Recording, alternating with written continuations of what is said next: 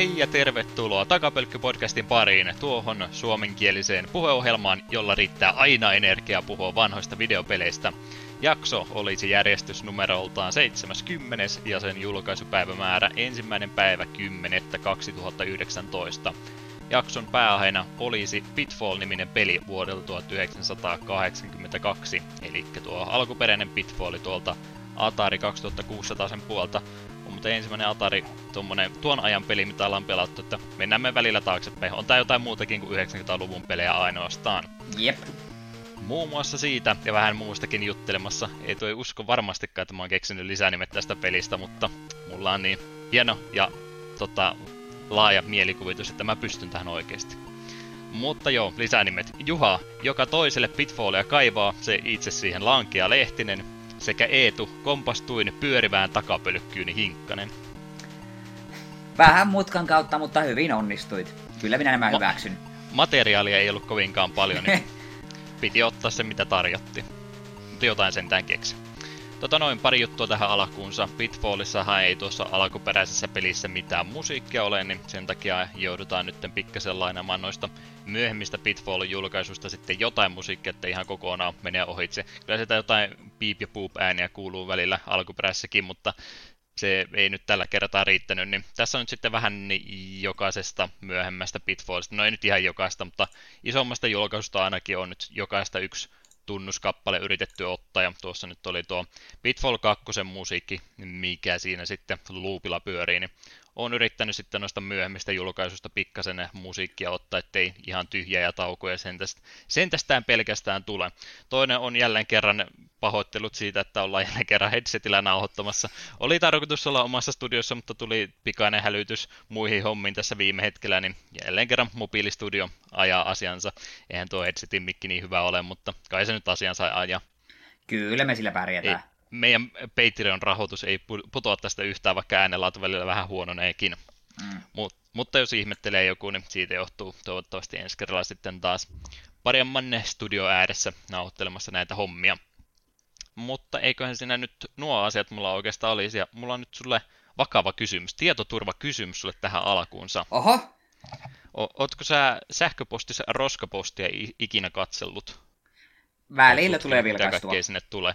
Oletko sä saanut kiristyskirjeitä ikinä sähköpostiin? Mä rupesin katsoa, että mulla on semmoisia ruvennut tulemaan.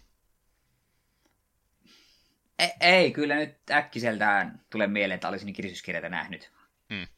Joo, semmoinen, sillä siis tunnistaa totta kai siinä monta hälytysmerkkiä, että joo, tämä nyt ehkä ihan vakava sähköposti ole, mutta kumminkin rupesin tuossa tutkimaan, että mitä kaikkea siinä oikeasti on tullut, niin siellä oli semmoinen iso pommitus tullut, joku kahdeksan tai kymmenen kertaa sama viesti laitettu, missä oli al- alku se viesti ihan pelkästään sillä ja sen takia se huomioon saikin, että siinä oli mun salasana kirjoitettu ylös, että hei, mä tiedän mikä sun salasana on. Mä sillä katselen, perkele toi muuten on mun salasana, kun sitä hetken aikaa miettiin sitä viestiä, että toi on kyllä joo mun salasana, mutta mä en ole kyllä mielestäni käyttänyt tuota salasanaa varmaan kahdeksaan vuoteen, niin pitää sitä nyt ruveta sitten googlettelemaan, että tuollahan nyt on siis monia isoja tämmöisiä tietosuojavuotoja ollut isommilla sivustoilla, kun ne ei ole sitten oikein suojannut näitä salasanoja kunnolla, niin nehän on siis varmaan, no ei nyt kaikilla, mutta todella monella ihmisillä on vanhat salasanat oikeasti vuotanut jossain vaiheessa, ja kyllä niistä on ilmoitettu, mutta en mä niitä itsekään välittänyt, mutta katsoa, että toi on muuten semmoinen salasana, mitä mä käytin todella monta vuotta, että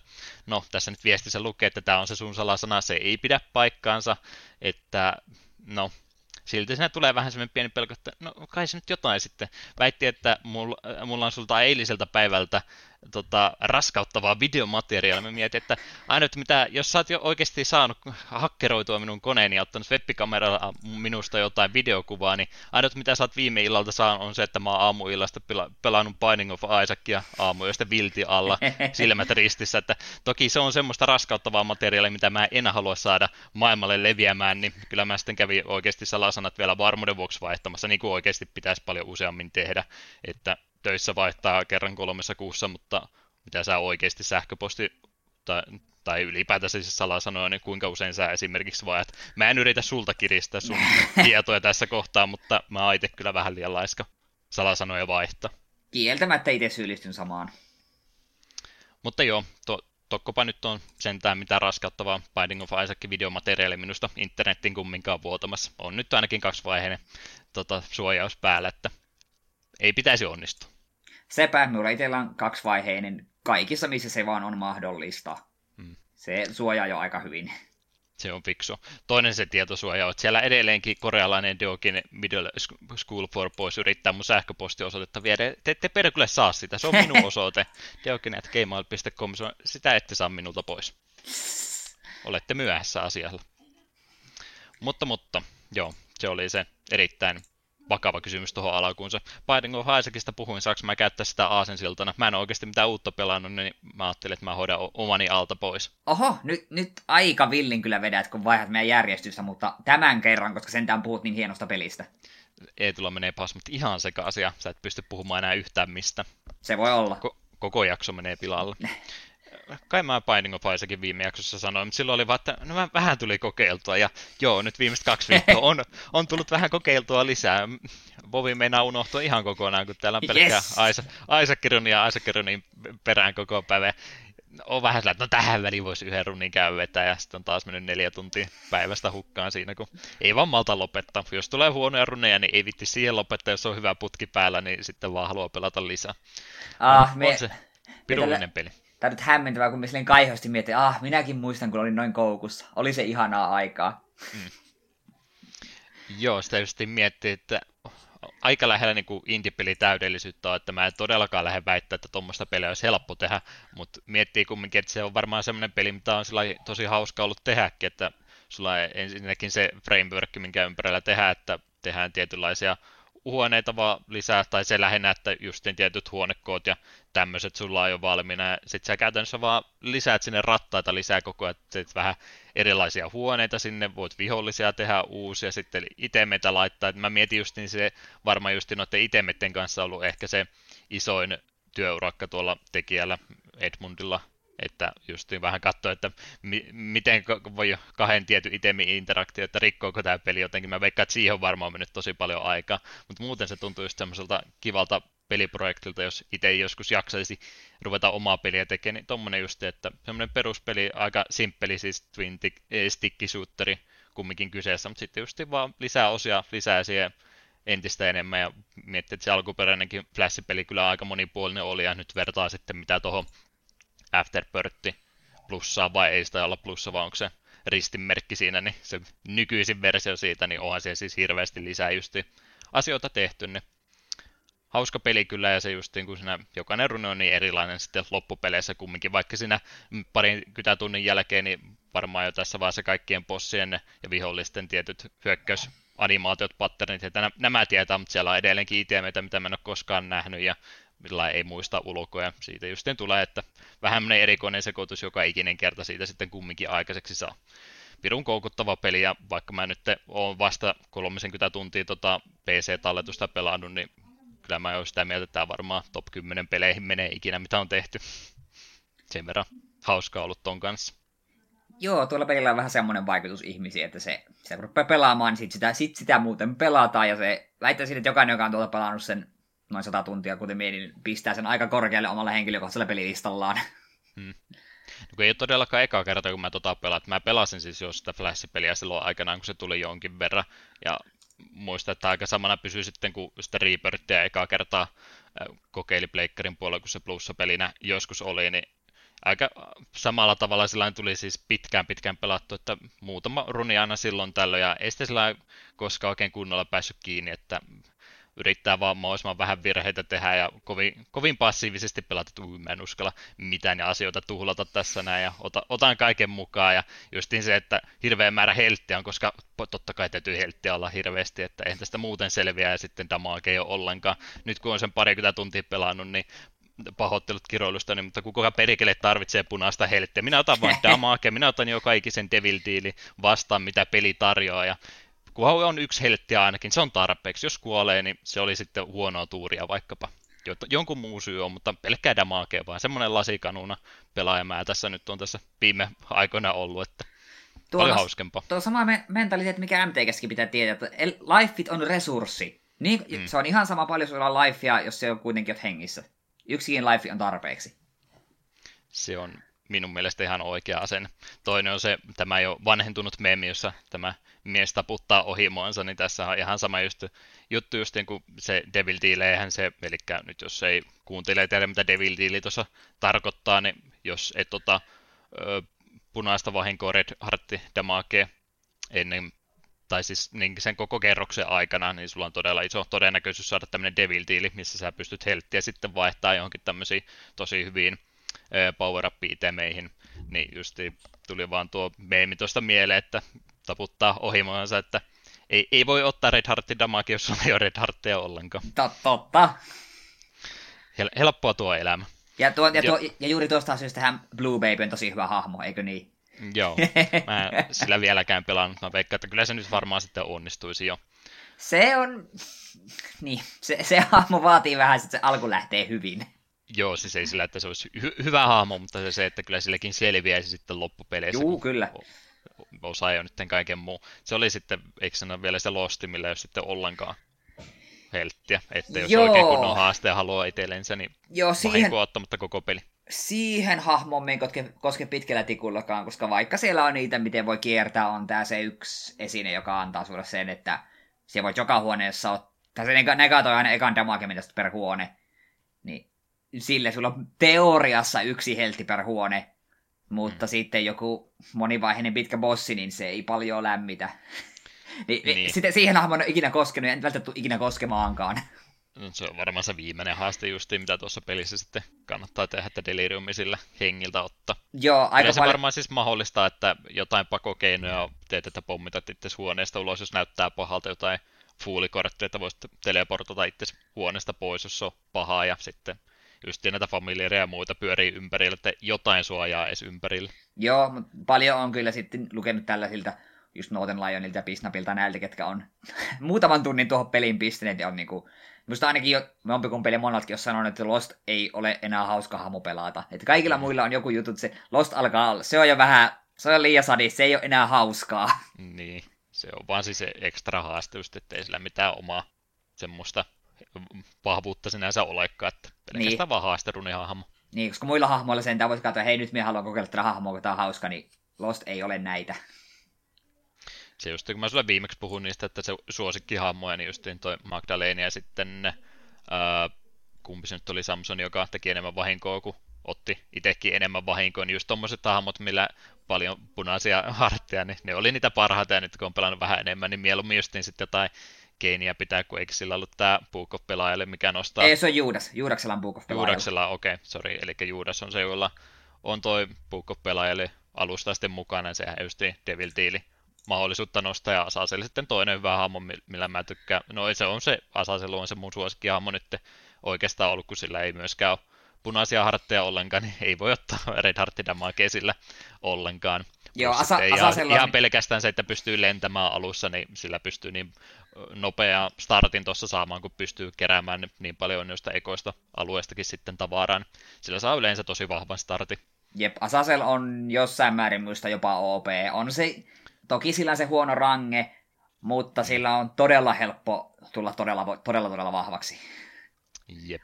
Ja se on mun mielestä silti hauska sillä pelata, vaikka onkin vähän lyhyt range. Kun on vaan peliä oppinut pelaa, niin tietää, että milloin, milloin voi mennä sisään ja milloin sitten kannattaa vähän pitää etäisyyttä. Ö, ootko saanut vielä kertaakaan joko Asasilla tai Brimstonein kanssa niin tämän quadshotin?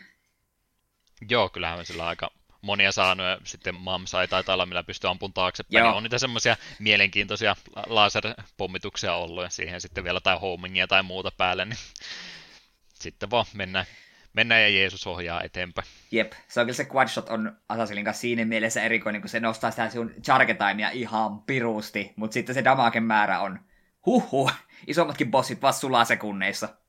Mm. Brimstone muuten joo. Joo, se, se on. on. Se on, joka kerta kun se tulee vastaan, niin aina on, että no niin, ja nyt lähtee. Jep. Sillä on hauska pelata. Mä en ole, äh, tota, toinen, mitkä on ollut kans ihan hauskoja tapoja sinä pelata, anteeksi, tämä on nyt Binding of Isaac podcasti nykyään, niin, niin just nämä, mitkä sitten vaikuttaa noihin pommeihin. Kaikki jutut, että mitkä tekee sitten koko huoneeseen pois, on damakeen jotain tämmöisiä juttuja, muutenkin sellainen, että ei lopu oikeastaan pommit ollenkaan, eli siis se, että sun tiedit korvataan niillä pommeilla, niin fiitukset ja tämmöiset, niin ne on ollut kans ihan hauskoja tapoja muuttaa just kovasti sitä omaa pelitapaa sitten. Jep. kun tämmöisiä esineitä saa, niin niillä on hauska pelata. Jep, sitten päälle se, minusta esineen nimeä, mikä tekee sen, että pommirähykset hiilaa sinnuun ja tällaista, niin sitten yhtäkkiä ollaan kuolematon. Joo, se just niin kun vielä ihan kaikkia niitä itemeitä tajuaa tajuaa sitten suoraan ikonista, että mitä nämä on, niin se on, ei, tulekin sanoa huonosta runista, kun otti just fiitukseen sitten tosiaan homing shotsit, niin ampuisi läpää, mutta katso tähän aika näppärä, ja sitten katso, kun se rupeaa pyörimään sua kohde, että oh, oh mitä mä oon mennyt tekemään. Niin, tai sitten bumerangi, ei homing.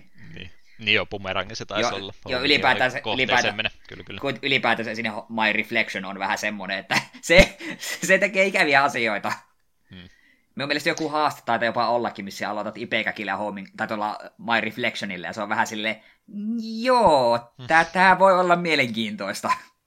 Mahdollista, mutta aika hankalaa kumminkin. Jep, siellä haasteessa on sadistisia asioita. Ihan hauskoja, mutta myös sadistisia. Jep, jep. Totta, tota. Painako Faisaksi? Menkää heti ostamaan. Jep. Ei mitään, mitään syytä. Joku 35 euroa se oli, kun mä menin PCllä se koko paketti ostaa ihan siis täyteen hintaa, että siitäkin huolimatta, niin rahansa arvoinen mä veikkaan, että mä tuun sitä satoja tunteja kumminkin tässä nyt sitten pelaamaan ja innolla ottelee sitä. Ihan hyvä aika muutenkin muuten aloittaa, just kun se Repentance vai mikä tää oli. Repentance, joo. Lisäosa vielä viimeinen, mikä tuohon pitäisi tulla, niin oli ainakin tarkoitus loppuvuodesta vielä tulla, niin ehti vielä vähän opettelemaankin. Jep. Me tässä vähän mietitty, kun se Repentance tulee, ja sekin varmasti Switchille pamahtaa, niin jos sitten osaisi tuon pelin vielä kertaalleen uudelleen, kaikki ne Switchille aloittaisi alusta, kun me haluaisin tavallaan taas pelata sitä, mutta me en halua niin kuin, vaipata minun savea niin kuin Steamista, mutta me en myöskään halua jatkaa sitä, mihin me on jäänyt, koska me väittäisin, että on tällä hetkellä vähän liian ruoassa, me suoraan lähde jotain deliriumia yrittämään. Mahdollista. Että, me, että melkein mieluummin aloittaisi, aloittaisi puhtaalta pöydältä ja pikkuhiljaa tuossa kerrottaisi taitoja. Ja kyllä me sen muistaa, että kun me tuon joskus pleikkarilla ostin aleista myös, niin alun perin, kun pelannut alkuperäistä Isaacia, niin kyllä siinä jonkin aikaa meni, että maan rupesi kaatumaan tasaisesti. Sitten kun aloitti pleikkarilla, kun oli jo Steamissa pelannut sata tuntia, niin oli vähän sille, että se, se ei ollut montaa runia, niin oltiin jo aika pitkällä. Että kyllä ne taidot jossain siellä selkärangassa vielä on. Hmm. Loppupeleissä just ei siis ole niin lop, niin vaikea peli, kun ne pystyy niin paljon asioita opettelemaan sitten ulkoa, mutta kyllä sitten just noin kaikkein pahimmat bossit, niin pikkasen tarvii peliltäkin tasoitusta, että jos ei damage upgradeja tule, niin sitten se menee vaikeaksikin. Jep. Mutta hauska peli ja ehdottomasti semmonen, että suosittelin jokaista sitä kokeilemaan. Puhuit tuosta justiin Northern Lionista ja piti hänelle vielä kreditit antaa, että siinä on hieno mies. Ja mä oon nyt joka päivä aina uuden jakso häneltä kattonut Aisakkään ennen nukkumaan menoa, että se on oikeastaan podcasti kuuntelut korvanut mulla tällä hetkellä elämässä kokonaan, että mä kuuntelen Northern Lionia mieluumminkin. Joo, se, se tekee ihan viihtyä videoita. Välillä se kyllä tekee niin epämokia, että on se itsekin joskus se vitsailu, että vaikka sillä mitään monta sataa jaksoa takana Isaac, niin hän on silti ihan huono siinä. Mm. Se on ihan hauska katsoa, miten toinen pelaa, niin huomaa sitten jotain asioita just, mitä on ehkä itsekin korjannut omassa pelaamisessa ja sitten toisaalta taas ihmetyttää niin kovasti, että miksi sä teet tällä tavalla, että just hänelläkin ihmettelee, että hänellä on ensimmäisessä kerroksessa kaksi pommia, se käyttää ne molemmat bossiin. Mä sillä, että no okei, kyllä se kaikki Tinted Rockit kerää sinne matkan varaan, mutta se ei esimerkiksi yritä niitä piilotettua huoneita ottaa ollenkaan, ja se on mulla ollut aina jo ikinen kerros sellainen homma, että jos mulla vaan pommeja tarpeeksi on, niin mä yritän vähän semmoista aivopähkinää tehdä, että hmm, missä ne salaiset huoneet voisi olla. Tein samaa. Sillä, mm, sillä joku ihme tarve aina sen muutama sekunti bossissa säästää mieluumminkin, kun se yrittää etsiä niitä salaisia huoneita. Mutta ehkä minä lähden hänen pelaamista se enempää kommentoimaan. Jokaisella mm. vähän omaa tyylinsä, ja se justi näkee siinä niiltä, jotka on enemmän pelannut, niin oppii heiltä oikeastaan enemmän sen kautta, että mitä ne ei tee, että huomaa, että mitä ei tee, mitä ne ei halua ottaa, ja tämmöistä. Jep. Hieno peli. Kyllä, veikkaan, että viimeistään kun se Repentance tulee, niin sitten me puhutaan tästä aiheesta vielä ehkä vähän lisää. Mm. Ja viimeistä Edmundista puhutaan varmaan lisää, kunhan Bumbo tulee ulos myöskin. Se, me oli jo alkuun siitä hyvin innoissa, niin kun sitä ekat videot ja trailerit näytettiin, ja nyt ei ole pitkä aika Twitterissä vai missä sanoi, että joo, että siinä on hyvin paljon Dicey Dungeons ja Slate Spire-mekaniikkoja. Mä vaan silleen, no on niin, okei, okay. se on menoa. Älä kerro edes pelin hintaa, maksan mitä tahansa. Aivan, shut up and take my money. Hmm. Joo, mä tyydyn Aisakissa tekemään kaikkia achievementit ja haasteet läpi, ja sitten mä aloitan uuden tallennuksen, ja mä rupean kanssa tekemään joka päivä Aisakin videota YouTube. Elätän itseni sille. Minä aion katsoa joka ikisen. Se olisi hyvä, hyvä juttu. Sähän elätät mut pelkästään. 80 maksat jokaiselta jaksolta. Ne tar- kaikilta laitteilta, älylaitteilta löytyy, niiden kaikille omat tilit ja kaikilla katsoa, niin kyllä sitä mainos tulee tulee. Varmasti. Mutta joo, Aisakki on hieno peli, mä en oikein... No, mä siis Voviakin jo pelannut totta kai aika 50-50 tällä hetkellä, että vuoropäivä Aisakki ja vuoropäivä sitten Vovia. Se on mitä ehtinyt. Suunnitelma oli, että 60 kuun loppuun mennessä ei toteutunut valitettavasti, oli vähän enemmän mene, menoja nyt sitten itsellä kuin ajattelin, niin ei ehtinytkään sitä nollifettää. Eli pelasi Isaacia siis. Aivan, menisin juuri huomauttaa. Joo, nel, neljän seitsemän asti nyt nautuspäivänä ehtinyt sen kanssa menee. Loppupää on siinä mielessä vähän ikävä, että mua ei sinänsä se haittaa, että levutustahti hidastuu, mutta kun mä oon nyt ottanut taas se ison massan siinä pelissä kiinni sitten, niin siinä on niin piru hankala päästä jotain tiettyä tota, keräilykuostejakin tekemään. Esimerkkinä antaa jotain, että tapa 15 karhuja kerää, tai siis eh, tapa karhuja kerää niiltä 15 aivoa, ja sitten sulla menee se kun sata tappoisena, kun jokaisella karhulla ei näköjään ole niitä aivoja, ja sitten siihen tietylle alueelle, mihinkä niitä 20 karhua spavnaa, niin siellä on joku kahdeksan ihmistä samaan aikaan tekemässä sitä questia, niin se on vähän semmoista ärsyttävää, niin mä yleensä sitten tykkään vaikka mieluummin mennä johonkin hiljaiseen nurkkaan, missä ei ole oikeasti mitään muuta questia, mutta kun sinne vaan mopeja spavnaa, niin mä menen vaan tappaa niitä pariksi tuntia, että se nyt ei ole yhtä nopeata, mutta saapahan sentään rauhassa olla, niin voisi ne sitten vaikka katsella jotain tai kuunnella podcasteja siinä aikana. Mutta kyllä se 60 tulee sitten vedettyä. Mä en vaan tiedä, mitä mä sitten sen jälkeen teen, että katsonko mä sieltä jonkun Suomikillan vai pelaanko mä Binding of Isaac sitten mieluummin vaan pelkästään. Jompikumpi, mutta ihana peli toi Vanilla Povio ja oli odotuksen arvoinen. Mutta siinä oikeastaan mun pelaamiset nyt tähän hätä en ole tosiaan mitään kattelua enkä muuta pelannut, se on tuo aika mennyt käytännössä tuohon pelkästään. Joo, no. Hyvin vaikeaa ottaa tästä pallo itselleen, niin minä rupean vaan puhumaan Astral Chainista. Mm. Se ei ole aasin siltoja tällä kertaa. Ei ole, tää, ei, ei tämä toimi näin, että siellä puhut ensin. Hmm. Mutta joo, me tosiaan viimeksi mainitsin, että tuota Astral Chain on kaikkialla kehutti, niin mie sen kävi sitten poimimassa, ja tuo eilen pu- paukuttelin pelin läpi ja se oli ihan kiva. Tää ehkä jossain määrin mielestäni oli mulle sellainen pieni pettymys, kun kaikkialla mitä me luin arvostelun, niin kaikki oli sitä, oo, tää on Switchin must-buy-peli ja Platinum Gamesin ehdoton, ehdoton niin kuin kruunun jalokivi. Niin myös tässä oli tällainen, tää oli tällainen kasin peli. Sitä oli kiva pelata, näytti kivalta. Tarina oli ihan mielenkiintoinen. Siinä oli pieniä suvantokohtia, että tärkeitä asioita tapahtuu, mutta sitten me tehdään hölmöjä sidequesteja, kunnes taas tarina vähän päättää, että okei, nyt, nyt taas tapahtuu. Toiminta oli hyvin Platinum Games-mäistä, että näyttävää ja nopeaa. Paljon oli, paljon oli kuitenkin vaihteluutta, että sulla oli sillä perushahmolla sulla on niin ne kolme eri asetta, joita välillä voit hyppiä. Sitten on just tämä sinun Legion, joka on tämän Astral Chainin päässä. Voit joko sen niin lähettää, että no niin, tappelehan tuossa vähän matkan päässä, tai sitten väliaikaisesti voit ottaa se itse kontrolliin pyöritellä sen vihollisten ympärillä niin, että ketju pistää ne vähän väliaikaisesti jumiin, voit hypätä sen luokse, kaikkea tällaista, ja mitä viisi eri legioonaa, kaikilla omat erikoisliikkeensä ja omat spessusa, niin oli paljon vaihtelevuutta, mutta en tiedä, jokin tässä pelissä nyt ei ollut aiheuttanut sellaista 10 10 peliä reaktiota. Toki tuossakin on se, että koska se on tuollainen Platinum Games-peli, niin siinäkin tarkoituksena se loppujen lopuksi on, että ensin pelaat pelin läpi ja sitten Fainet vaikeusasteen maksimia yrität vetää S-rankilla kaiken. Minulla itselleni ei ole intressiä sellaiseen vääntämiseen. Mutta kyllä mulla silti niin aika paljon mielessä koko ajan pyöri, että pelaisinko me mieluummin Metal Gear Rising Revengeancea tai sitten Bayonetta 2.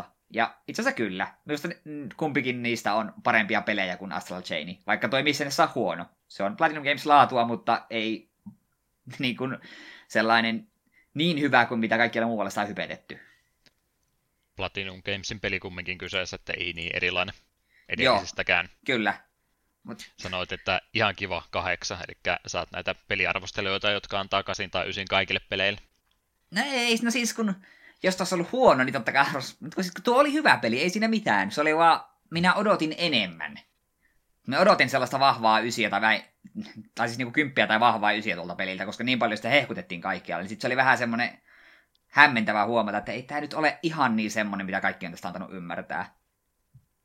IGNllä voisi olla käyttöä sinun kaltaiselle arvostelijalle. Katsotaan se... ysi kaikille. Ei lähde nyt. Kyllä Voville olisi, Voville olisi antanut ykkösen. No. Pelaamatta paskaa. Metakritikillä voisi olla käyttöä sinun kaltaiselle arvostelijalle. Mutta joo, ei mulla nyt oikeastaan tuosta mitään muuta sanottavaa ollut. Se oli kiva peli, pelasin sen läpi, mutta ei nyt herättänyt suurempia tunteita. Mutta sen sijaan tämä toinen peli, joka tuli noin viikko sitten, herättänyt paljonkin tunteita ja ne oli kaikki vaan positiivisia. Link's Awakening. Tämähän tuli tuossa tosiaan viime perjantaina. Olin sen jo ennakkoon öö, niin kuin tuon, tuon digitaalisen version napannut ja rupesin sitten heti pelaamaan. Ja ai että, 2D Zeldoissa on vaan sitä jotain. Vaikka Breath of, Breath of the Wildin jälkeen vielä malttaa pelata semmoistakin. Kyllä, vaikka Breath of the Wildit ja muut on mainioita pelejä, niin 2D Zeldat on silti 2D Zeldoja. Ah, minä nautin niistä todella todella kovasti. Vähän olin huolissa, että kun oli kuitenkin täysintainen peli ja tuon Game Boy-pelin remake, että onko se nyt niin paljon sisältöä. No joo, vähän oli lyhyen puoleen, niin olisin mielessä voinut vielä joku 4-5 tuntia ihan mielellään pelata lisää. Ja aika aikaisessa huomasta ajaa, että mä oon nyt käytännössä koko tämän World Mapin niin pyöri nyt, että nyt täällä on vaan muutama nurkkaus siellä täällä, missä ei ole vielä dunkuissa päässyt käymään. Et vähän pidempi olisi voinut olla, mutta toisella tuli semmoinen hyvin tiivis paketti, että sitä oli kuitenkin kiva pelata. Ja, ja tosiaan kun tuon Game Boy-pelin niin kuin remake, niin eihän, siinä ei ollut mitään hirveästi uutta. Et ei, vaikka yleensä jos tulee uusi Zelda, niin siellä on joku uusi, uusi jekku, mitä voit käyttää, joku uusi esine, niin tosiaan oikeastaan ollut hyvin perinteisesti. Siellä oli Fire Rodin loppupuolella ja Jouska ja Bumerangi, Mirror Shield ja niin poispäin. Että hyvin tässä perinteiset vempeleet ja juoksukengät. Ainut mikä nyt on tainnut olla muissakin, mutta ei niin monessa. Oli niin, aika aikaisella saadaan mikä Rockfetter vai mikä olikaan, millä pystyi niin hyppäämään. Sillä pystyi tiettyjä esteitä väistämään ja hyökkäyksiä kanssa torjumaan, niin se oli ihan kiva semmonen pieni elementti. Kyllä sitä on ollut kaiketi muissakin 2D Zeldoissa, mutta ei kyllä kaikissa. En ole läheskään kaikkia pelannut ne. En tiedä. Alkuperäisessä ei ole. Link to the ei ole. Ja minun mielestä ei ole myöskään Miniscapissa. Vai hetkinen, oliko? En ole täysin varma. Mutta kuitenkin. Et tuo oli todella todella hyvä 2D Zelda. Nätti kuin mikä.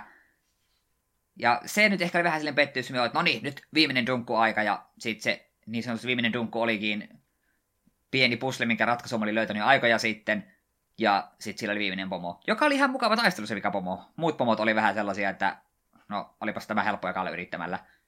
Vikankin bossi meni e- ekalla yrittämällä, mutta mulla oli melkein kaikki sydämet, mutta taisi kolme kokonaista sydäntä puuttua. Muuten mulla oli kaikki.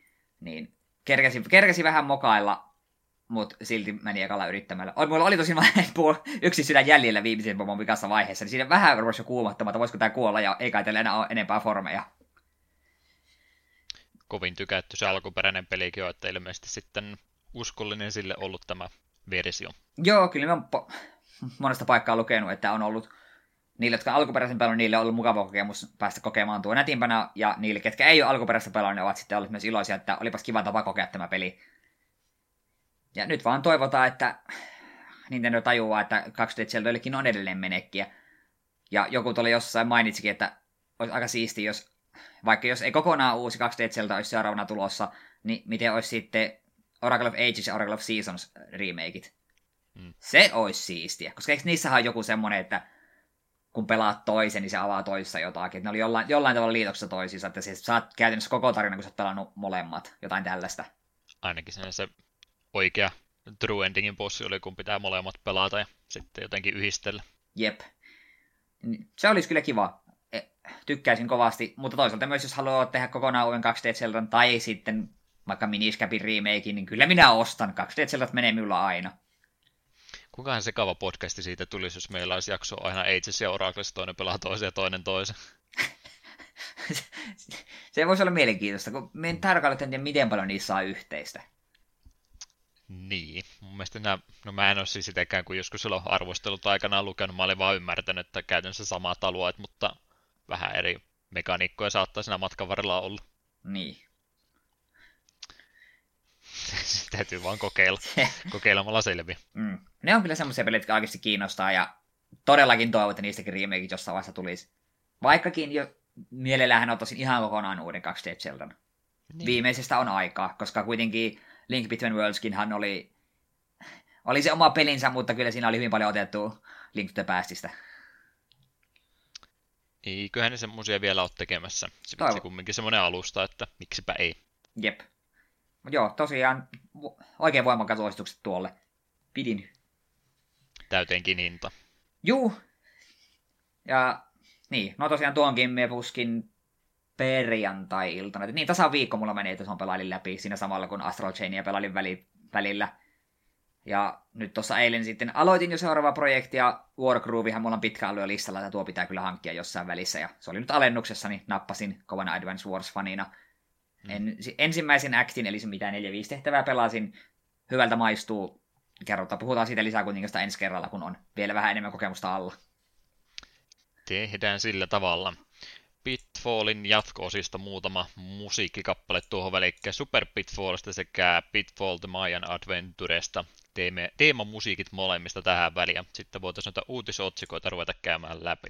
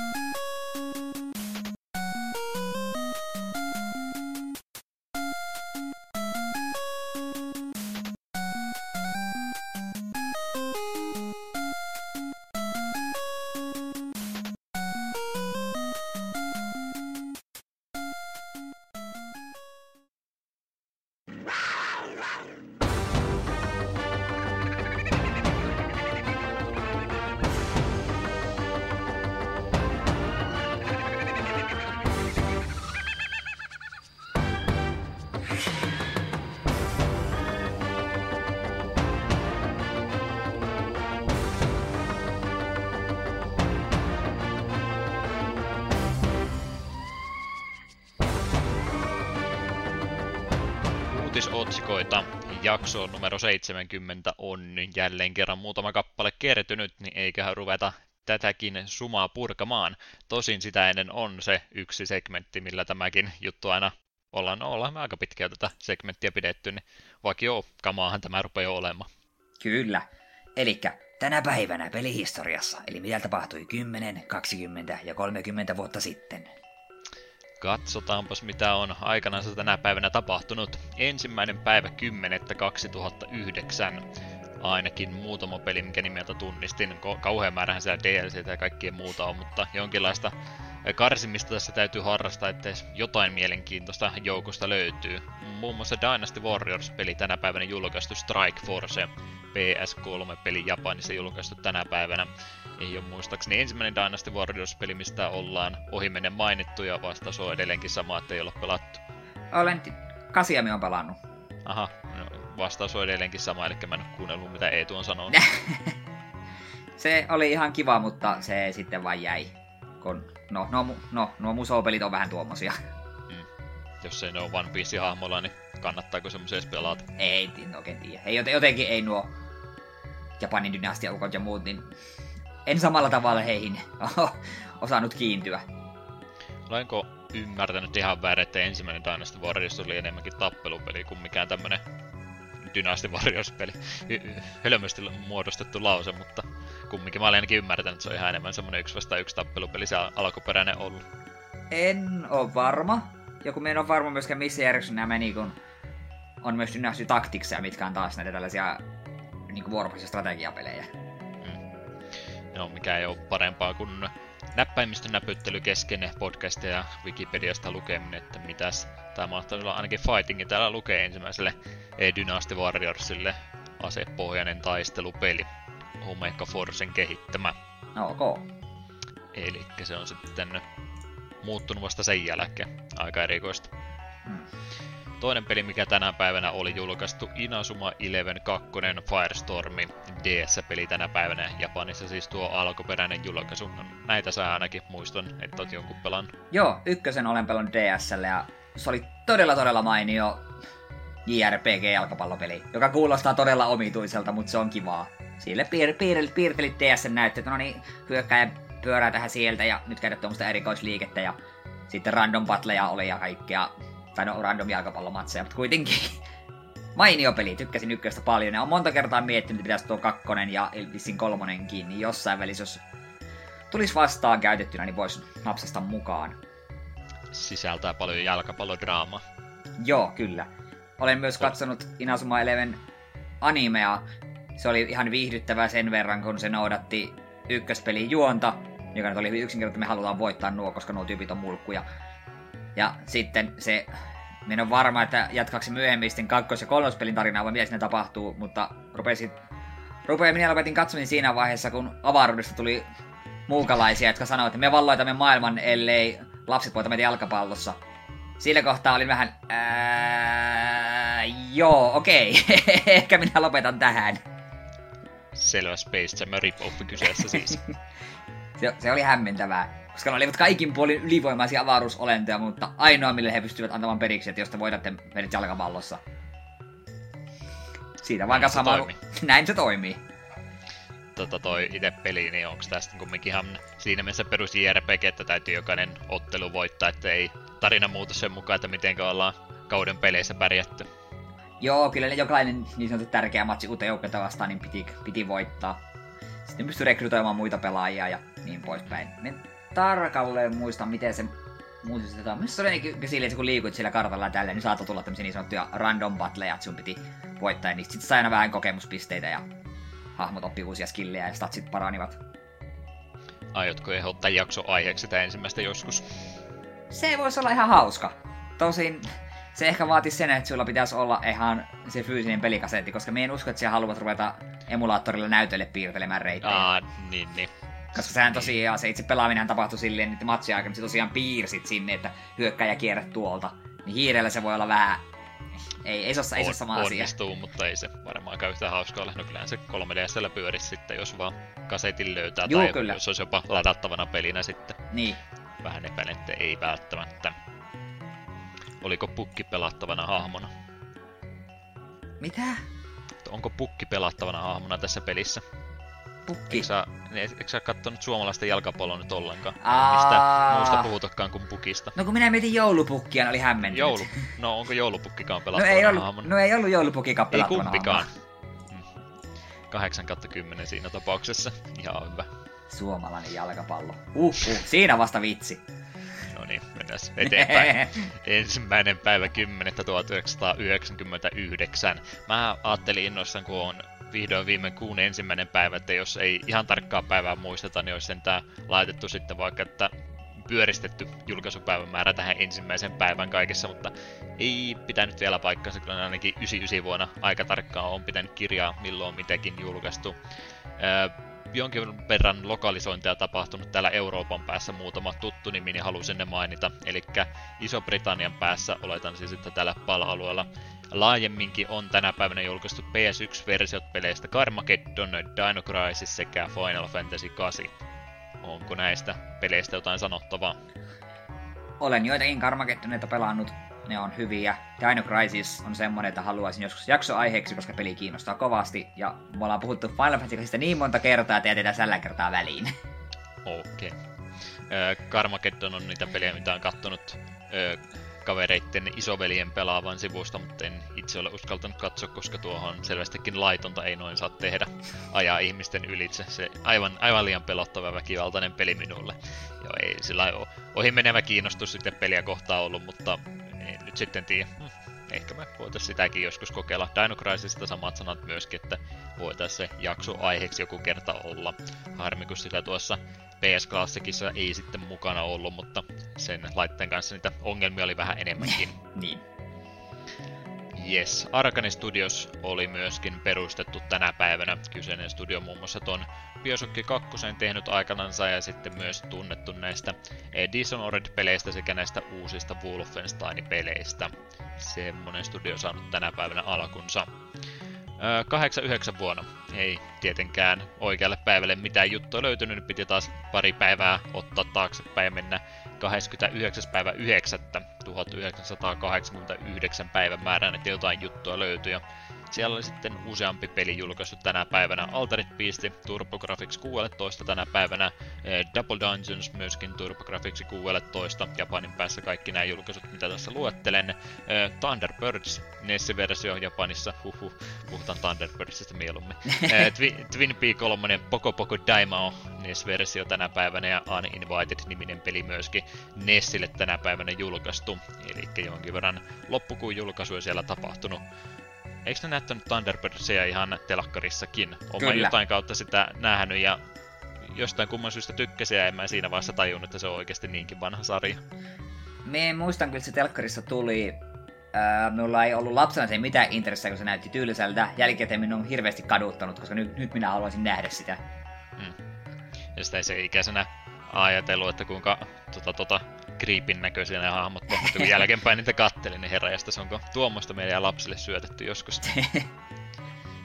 se oli kans ihan hauska, kun mä kävin sitten sen tunnari siitä katsomassa uudestaan ihan muistia virkistääkseni, niin se tekniikka, millä näitä tämmöisiä hahmoja niiden liikkeitä kutsuttiin, niin oli Super Mario Nationiksi. Sitä termiä ei ole enää ilmeisesti vähän aikaa käytetty. Siitä on eri variaatioita ollut, mutta Super Mario tulee varmaan nykyään sitten jostain ihan muusta mieleen. No, kyllähän sitä Team Amerikassa vielä hyödynnettiin. Hyvä mm. elokuva. Se on mainio. Yes, siinä olisi ee, tämä historiikki tältä erää. Palataan takaisin nykypäivään ja katsotaanpas niitä retroimpia uutisia, mitä täältä joukosta löytyisi. Joo, ensimmäisenä tällainen hieno uutinen. Kolme ensimmäistä Dragon Quest-peliä julkaistiin Switchin kauppapaikalle syyskuun lopulla. Näiden julkaisujen kautta eurooppalaisille pelaajilla on ensimmäistä kertaa mahdollisuus pelata pelien alkuperäisiä versioita konsoleilla. Pelien ulkaisua on kuitenkin muutettu, sillä julkaisut perustuvat pelien aiempiin mobiiliporttauksiin, jossa käytettiin 6-bittisen remakeen grafiikkoja yhdistettynä uusiin korkearesoluutin hahmospriteihin.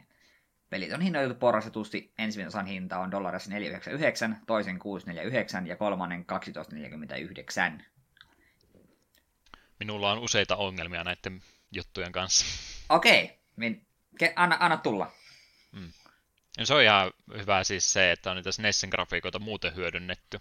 Että nehän oli niitä remakeja, mistä mä puhun, että jos noita alkuperäisiä Dragon Questia pelaisi, niin olisi ollut ehkä ne vähän mieluisammat. Mutta sitten just nämä hahmospritit, mitä on näin mobiiliporttauksen käytetty Chrono Triggeristä oli kauhean huuto näiden kanssa. Nyt jostain kumman syystä tämän pelin kanssa ainakaan minä en ole niin paljon samanlaista meteliä huomannut, minkä takia tämä nyt on ok ja Chrono Triggerin kanssa piti niin kauhean meteli tästä nostaa. Tämä ei ole nyt ollenkaan johdonmukaista käyttäytymistä pelaajilta, mikä nyt tietysti ei ole odotettua tietysti, kun tämmöisestä ö, kansanryhmästä puhutaan, mutta kumminkin mä en nyt oikein tykkää tuosta ulkoasusta jos olet nähnyt sieltä niitä aamutaistelukuvaa ja muuta, mitä siellä on, niin en, en halua käyttää tätä tylsää loukkausta, mutta se näyttää nyt RPG Maker-peliltä, kun se on tuolla tavalla yhdistetty pikselitaidetta ja sitten on semmoista pläh taidetta pistetty siihen päälle. Joo, meitä se itse asiassa justiinsa kattelen.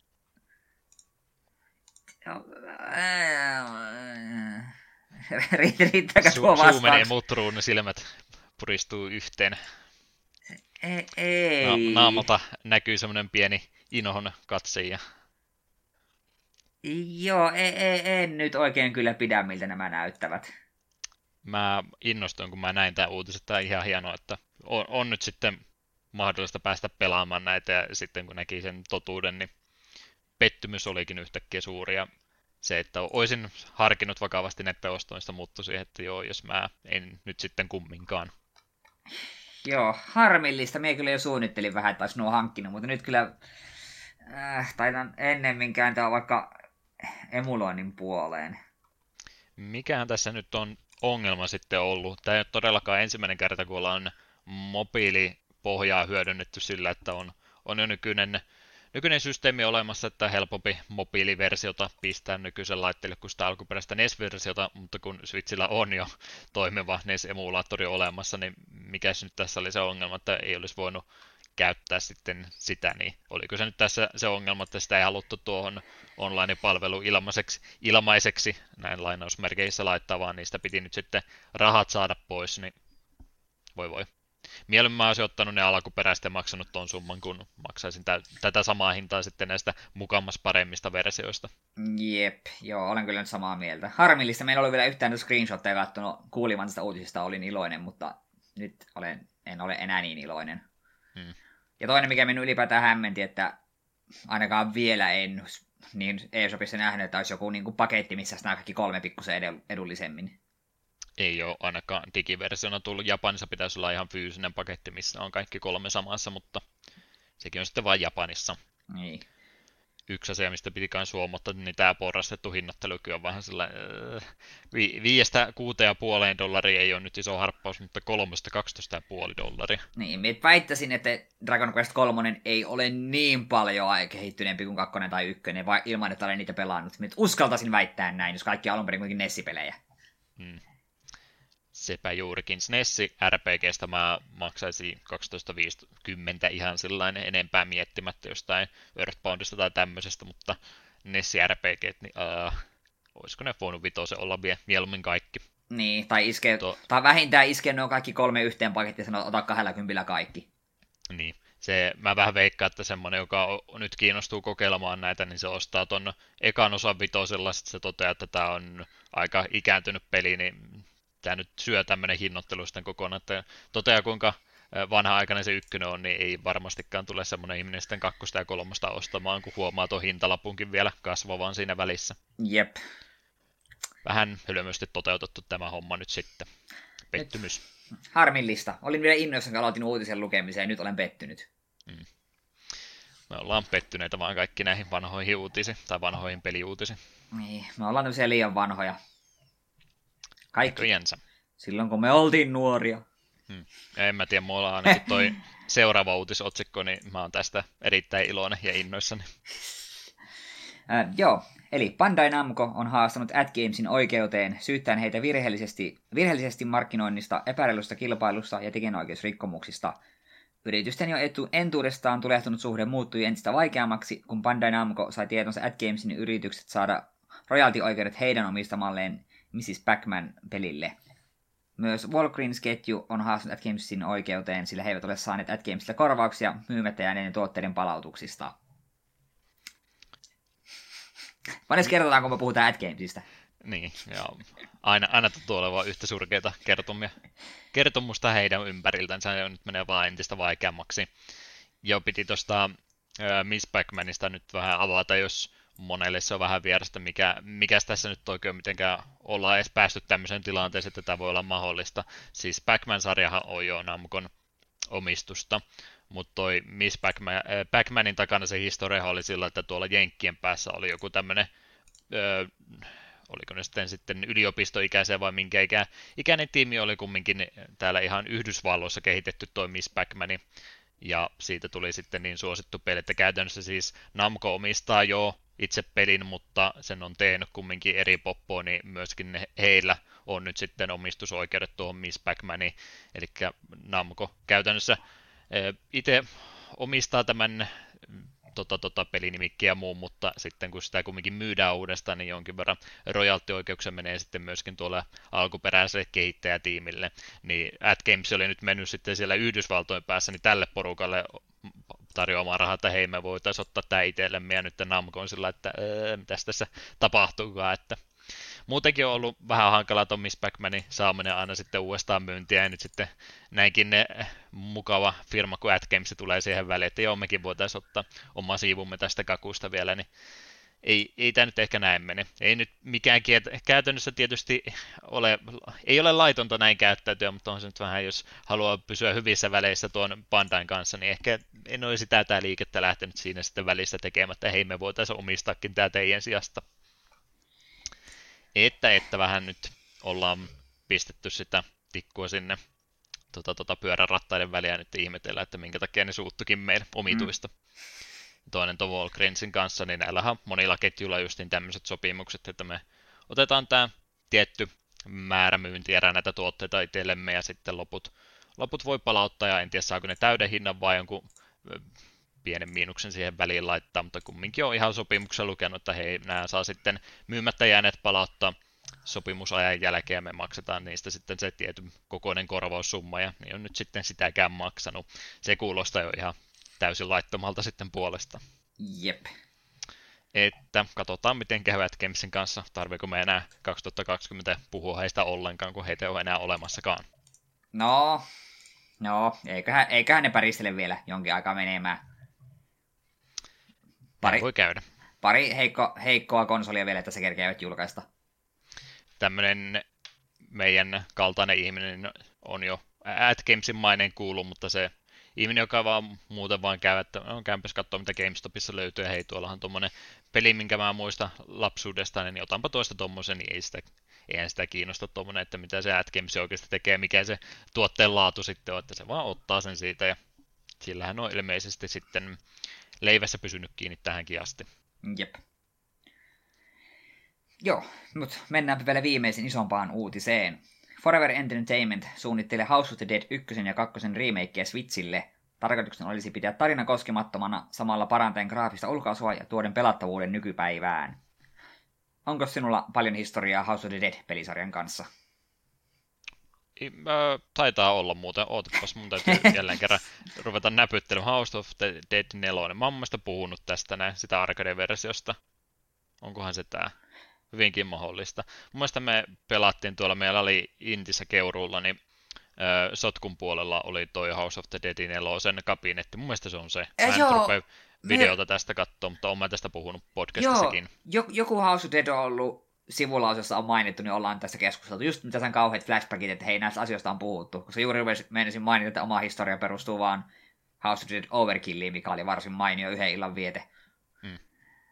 Joo, tuli se. Ne, jos se nyt nelonen oli, niin se niin tuli sotkussa pelattua. Menin 20 se kassalla rikkomaan, että antakaa kaksi euroa, ja mentiin kaverin kanssa sitten pelaamaan se alusta loppuun asti. Ja menikö se 8 vai 10 euroa sitten lopulta, ei nyt niin paljon kumminkaan. Hmm. Kahdella eurolla aika monta krediittiä kumminkin sai sillä brute forsettamalla siis läpi, että ei väistetä mitään, että kaikki vaan hengiltä, ja jos henki lähti, niin kolikkoon vaan sisään, niin se oli meidän strategia, se oli Ra- hyvin toimiva. Rahamies ja strategia.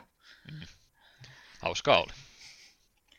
Mutta joo, ihan noin muut, ei ole sellainen, kotiversiot ei ole näistä peleistä tuttuja itselle. Joo. Pystyykö niitä siis ihan ohjaimella pelaamaan kumminkin? Äh, no kun mä oon pelkästään Overkillia pelannut kaverin kanssa veljen Switchillä aikoinaan, niin ei Switchillä kun Wiillä, niin sehän nyt tapahtui ihan vaan tuolla... Mikä tä... Wiimo, wiimot, wiimotella niin. osoittain. Se, Joo, ha, ei ha, mitään pistoolia sentään ollut. Ei. Ha, hauskas tosiaan oli, että yhden illan siinä vietti ihan mukavasti sen, mitä tunti pari siihen meni, kun sen pelasi läpi. Kiva meillä sen aikaa oli kyllä. Mutta ei se todellakaan ollut mikään semmoinen, että tätä me aion pelata seuraavat kaksi viikkoa. Hmm. Joo, kai se sitten jonkin tuommoisen to, ohjaustapa kaipaa mieluumminkin. Paljon hauskempaa se varmaan, vaikka, vaikka voikin vähän epätarkempaa olla, niin silti mä mieluummin pelaisin tuommoisella ohjauksella, kun rupeaa mitään räiskintää pelaa ohjaamilla edelleenkä. Mm. Mä en pysty tähän vieläkään. No, seurataan. Semmosta jos, jos illaistujaspeliä kumminkin siihen olisi varmaan ihan hyvä. Kyllä, mä voisin kuvitella, että jos nuo Switchille paukkuu ja tuolla liikeohjauksella, niin mikä siinä lonkeroa juoden räiskien nuo menemään, mutta Voipi olla, että arvostan vaan sitä, että remakeit tulee, mutta en niihin koske. Kumminkin kohtuudella lonkeroilla juo sitten, ettei liikaa mene, muuten rupeaa julkisessa mediassa tulemaan omituisia viestejä teräsbetonista aamuyöstä. Aivan, nimenomaan. Mennään eteenpäin. Et halua Pika... avata tätä lautta enempää. ei, ei, se oli siinä todistusaineistot on jo poistettu. Pika-uutisen puolella olisi tämmöinen juttu.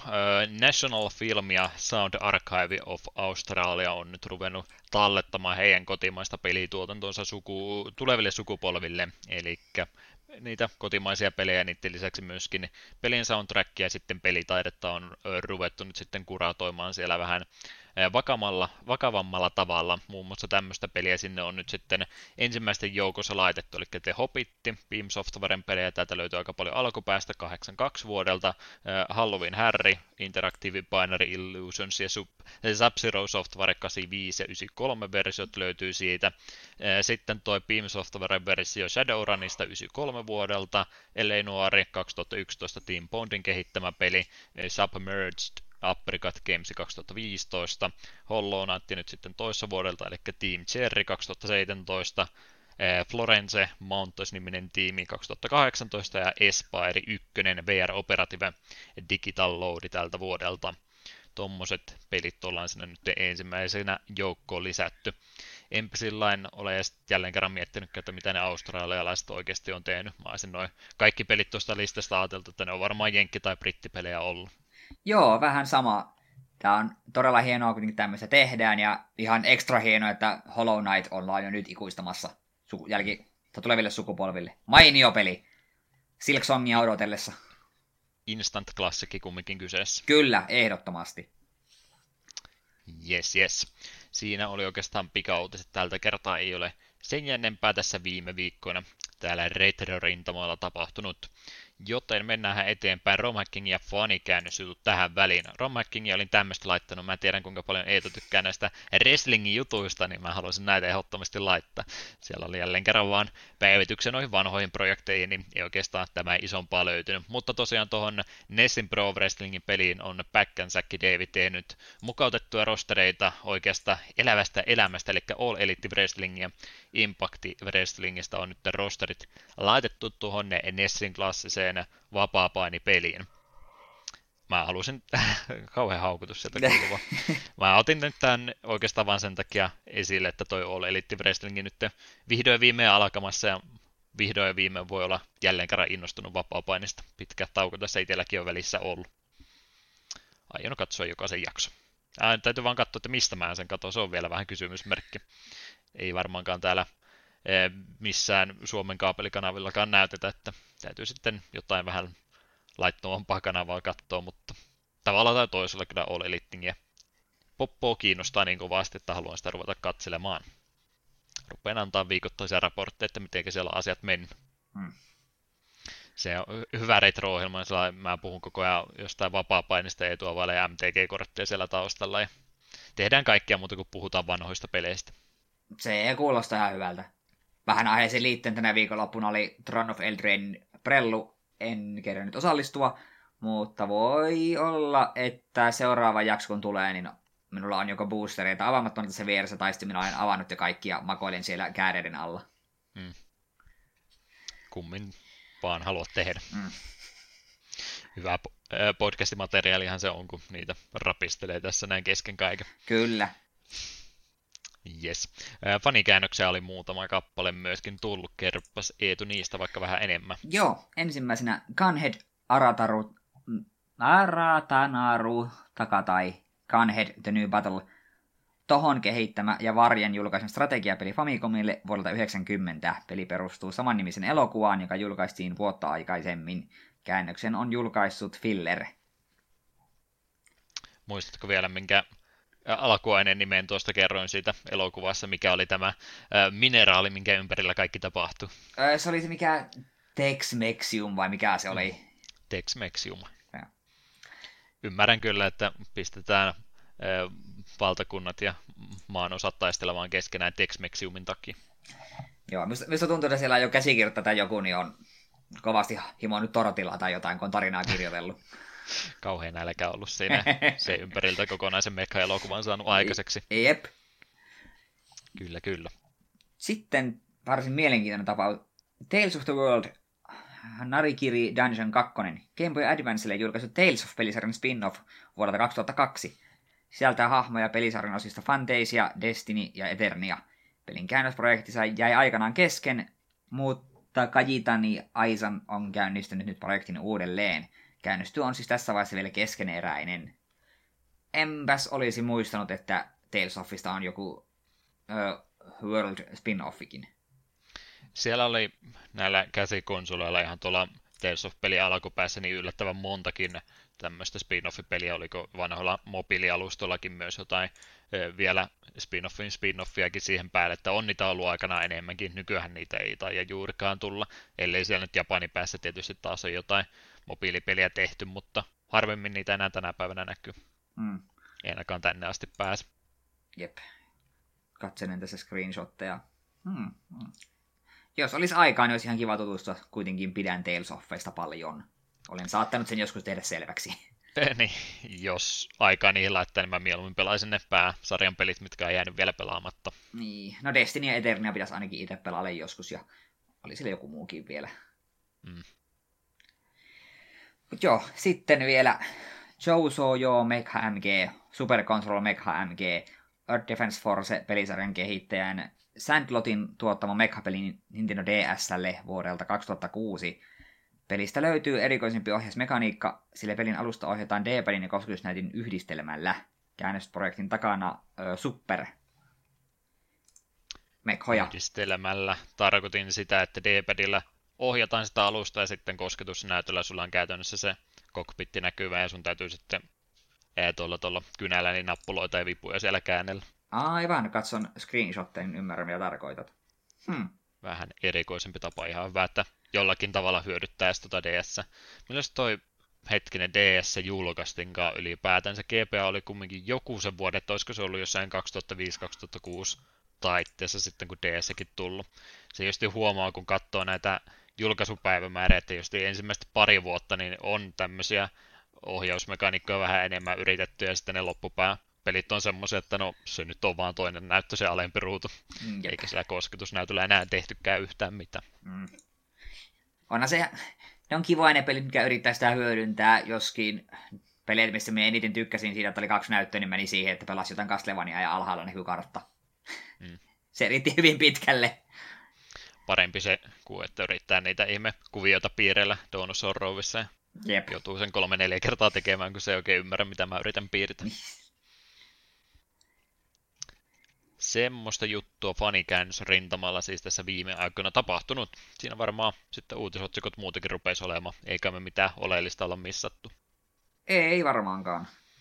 Jotain siellä, eikö siellä ollut pleikkarilla jotain tota, tota, kerrottavaa ja mitä siellä nyt oli striimejä pyörinyt, mutta eikä niissä vanhoista peleistä mitään juttua ollut. Ei, ei mitään sellaisia meitä kiinnostaisi.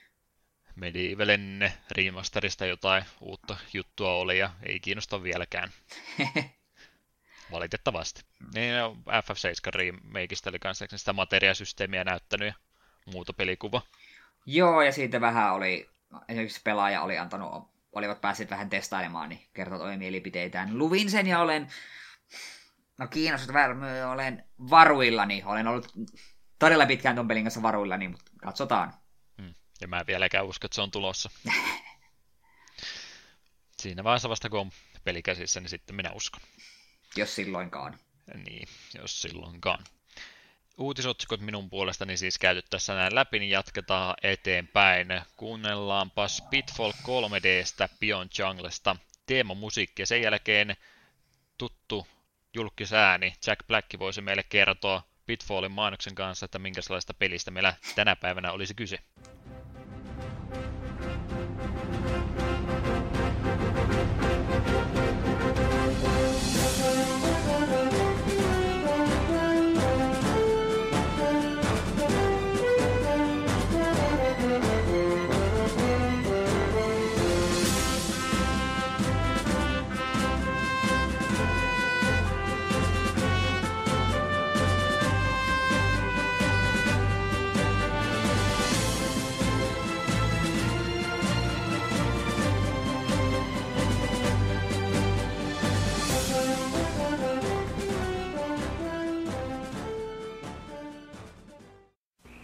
Last night, I was lost in the jungle with Pitfall Harry, surrounded by giant scorpions and man-eating crocodiles. Well, Harry and I just grabbed the van, swung through the trees, and over the tar pits and found the jungle treasure. It was really neat. If you haven't met Pitfall Harry, you're missing the year's most incredible video game adventure. Pitfall for the Atari 2600 and in television. Since I met Pitfall Harry, no other man will do. Pitfall, designed by David Crane for Activision. Tämän jakson peli, jakso numero 70 ja Pitfall, olisi valikoitunut tällä kertaa jakson pääaiheeksi. Ja minun valintahan tämä tällä kertaa oli. Syy oli siinä, että ei olla Atari 2600 sen peleistä puhuttu vielä yhtään kertaa. Ollaan molemmat aika lailla sitä samaa mieltä ollut, oltu, että ne on ollut vähän turhan simppeleitä pelejä, niistä on aika hankala ollut puhua, mutta halusin nyt väkisinkin jonkun pelin sieltä edes ottaa, niin ei tule tätäkään konsolia sitten kokonaan skipattua. Ei täällä Suomen päässä varmaan niin suosittu laite kumminkin ole ollut kyseessä, että on sitten nuo eh, koti oikeastaan enemmänkin vienyt kaiken huomioon, niin enää Atarin pelit varmastikaan täällä leveys- ja korkeusasteella ollut niin niin suuressa suosiossa, mutta ehdottomasti isosta pelistä ollut kyse varsinkin tuolla Amerikan päässä, niin sen takia halusin nyt sitten valikoida tämän pelin. Onko Eetulla Pitfall-pelisarjan kanssa mitään historiaa ollut tätä ennen? Ei kyllä ollut. Että... Tiennyt kyllä, että tämä on tällainen varsin merkittävä teos Atarille, mutta kun ei tainnut kenelläkään lähisukulaisella tai tuttavalla olla Ataria, niin ei tullut ikinä pelailtua huomannut kyllä silloin, no oikeastaan ainoat kerrat, kun on ollut tullut Pitfalli vastaan, niin se oli just niin silloin PS1 aikakaudella, kun sille tuli se oma pelin julkaisunsa ja silloinkin jo tiennyt jo, että on kyseessä joku vanhempi pelisarja, niin tuntunut sillä, että ei, ei tämä ole minulle tarkoitettu, tämä on jo niin vanha, vanha pelihahmo, että minun täytyy mieluummin Crash Bandicootia tai jotain muuta pelata. Niin ei tullut sitten silloinkaan siihen tutustuttua kuullut kyllä, että se siellä joukossa on välillä pyörinyt, mutta muuten vähän ehkä semmoinen unohdetumpi pelisarja on kyseessä, vaikka aikanaan se paljon onkin sitten kopiota liikkeelle laittanut. Niin ihan hyvä minun mielestä ainakin tässä kohtaa sitten jonkin verran pelisarjaan tutustua. Olet eri mieltä? En ole eri mieltä. Hmm. Ei tullut tätä vastaan, vaikka ehdotinkin, että tämmöinen pienempi peli tällä kertaa olisi kyseessä. No periaatteessakin mieli vastata, koska haluaisit vaan Bobi aikaa, mutta loppujen lopuksi saat kuitenkin Isaac aikaa, joten kaikki hyvin. Win-win. Kyllä, kyllä. Eli kerrotaanpas Pitfallista vähän taustatietoja ennen kuin pureudutaan tuohon monimutkaiseen peliin enemmän. Eli kehittäjäjulkaisija menee tuonne Activisionin suuntaan enemmänkin julkaisijasta nyt on kyse, ja nimenomaan tämä julkaisija plus kehittäjäerotus täytyy nyt tässä kohtaa eritoten mainita, koska Activision ihan historialtaan, varsinkin tuo alkupää, niin minun mielestä huomattavasti mielenkiintoisempi kuin mitä ehkä se tänä päivänä sitten olisi, mutta no, tässä nyt on aikaakin mennyt jo pikkasen välissä, että se Activision, mikä tuohon aikaa tarilla ollut, niin ei ole todellakaan sama Activision, mikä tänä päivänä on. Mutta kerrotaan heidän alkuhistoriasta nyt kumminkin jotain. Eli kyseessähän on vuonna 1979 perustettu studio, jonka perustajajäsenet David Crane, Alan Miller, Robert Whitehead ja Larry Kaplan aloittivat oman studionsa koska he eivät ole tyytyväisiä Atarin tarjoamiin korvauksiin ja, ne, ja kreditteihin, vaikka heidän peleistä tai no, heidän pelinsä muodostivatkin iso osan kaikkea Atari 2600 sen pelien myynnistä. Eli tuohon aikaahan käytännössä tuo homma toimi sillä koska Atari oli kuningas, niin Atari teki kaikki omat pelinsä, mutta sitten vaikka ne pelit myykin tosi hyvin, niin ei sitten itse nuo tekijät juurikaan niistä mitään kostunut, että ne voitot sitten käytännössä jäi Atarille, ja tästä se ajatus sitten lähti liikkeelle, että voitaisiin tehdä asiat vähän eri tavalla. Tuo Atarin silloinen presidentti Ray Kassar hylkäsi näiden kehittäjän vaatimukset, joten tämä tiimi sitten päätti tämän Activisionin aloittaa siitä, eli ensimmäisen tämmöisen nykyaikaisen kolmannen osapuolen third party studion sitten laittevat tästä liikkeelle. Tuohon tiimiorganisaatioon sitten liittyy myös tuolta eh, musiikkijulkaisupuolella työtä tehnyt Jim Levy, ja täten tästä Activisionista tuli tosiaan tämmöinen ensimmäinen third party kuten tuossa jo sanoinkin. Tuo studio oli sangen menestykäs tuossa alkuvuosinaan, mutta sitten ongelmat alkoi, koska tuolla Yhdysvalloissahan tapahtui tämä tunnettu videopelien lama vuosien 83 ja 84 aikana, ja sekin sitten ajoi tämän studion vararikon partaalle. Noitten huonojen vuosien aikana moni näistä alkuperäisistä jäsenistä sitten poistui studiosta, ja noitten huonojen hankintapäätösten aikana, joita Jim Levy siinä sitten väkisinkin halusi saada aikaiseksi, niin hänetkin korvattiin sitten Bruce Davisilla tuossa myöhemmin, eli siellä yritettiin nyt sitten jotain liikkeitä saada aikaiseksi, kun myynnit putos yhtäkkiä noiden surkeiden Atari-pelien takia. Lähinnä nyt pääsääntöisesti sen piikkihän sitä ollaan laitettu. On varmasti Eetukin kuullut monia tarinoita, että mitä sinne aaviko alle ollaan kaivettu noita pac ja sun muita pelejä, ETT ja muuta sinne on dumpattu aika isotkin määrät, että paljon tehtiin pelejä, mutta sitten laatu oli vähän mitä oli ja sitten kävi näin, että ne ei enää mennytkään kaupaksi ollenkaan, niin tapahtui tämä romahdus tuolla päässä. Mm.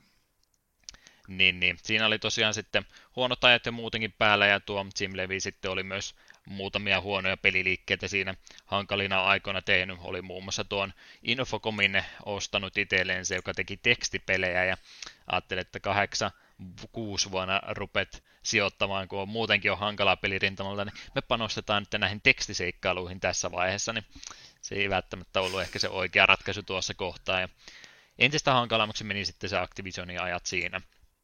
No, Bruce E. Davis astui sitten siinä vaiheessa hommaa johtoon, teki aika kovia muutoksia, mutta samalla sitten aika lailla se studio muuttui toimintatavoilta ja kulttuurilta erilaiseksi ja aika vähintäänkin viimeistään tässä kohtaa sitten monet muutkin sieltä lähti pois, muun muassa tämä Pitfallin kehittäjä David Crane sitten lähti tässä vaiheessa sieltä kävelemään ja lähti perustamaan tuota Absolute Entertainmentia.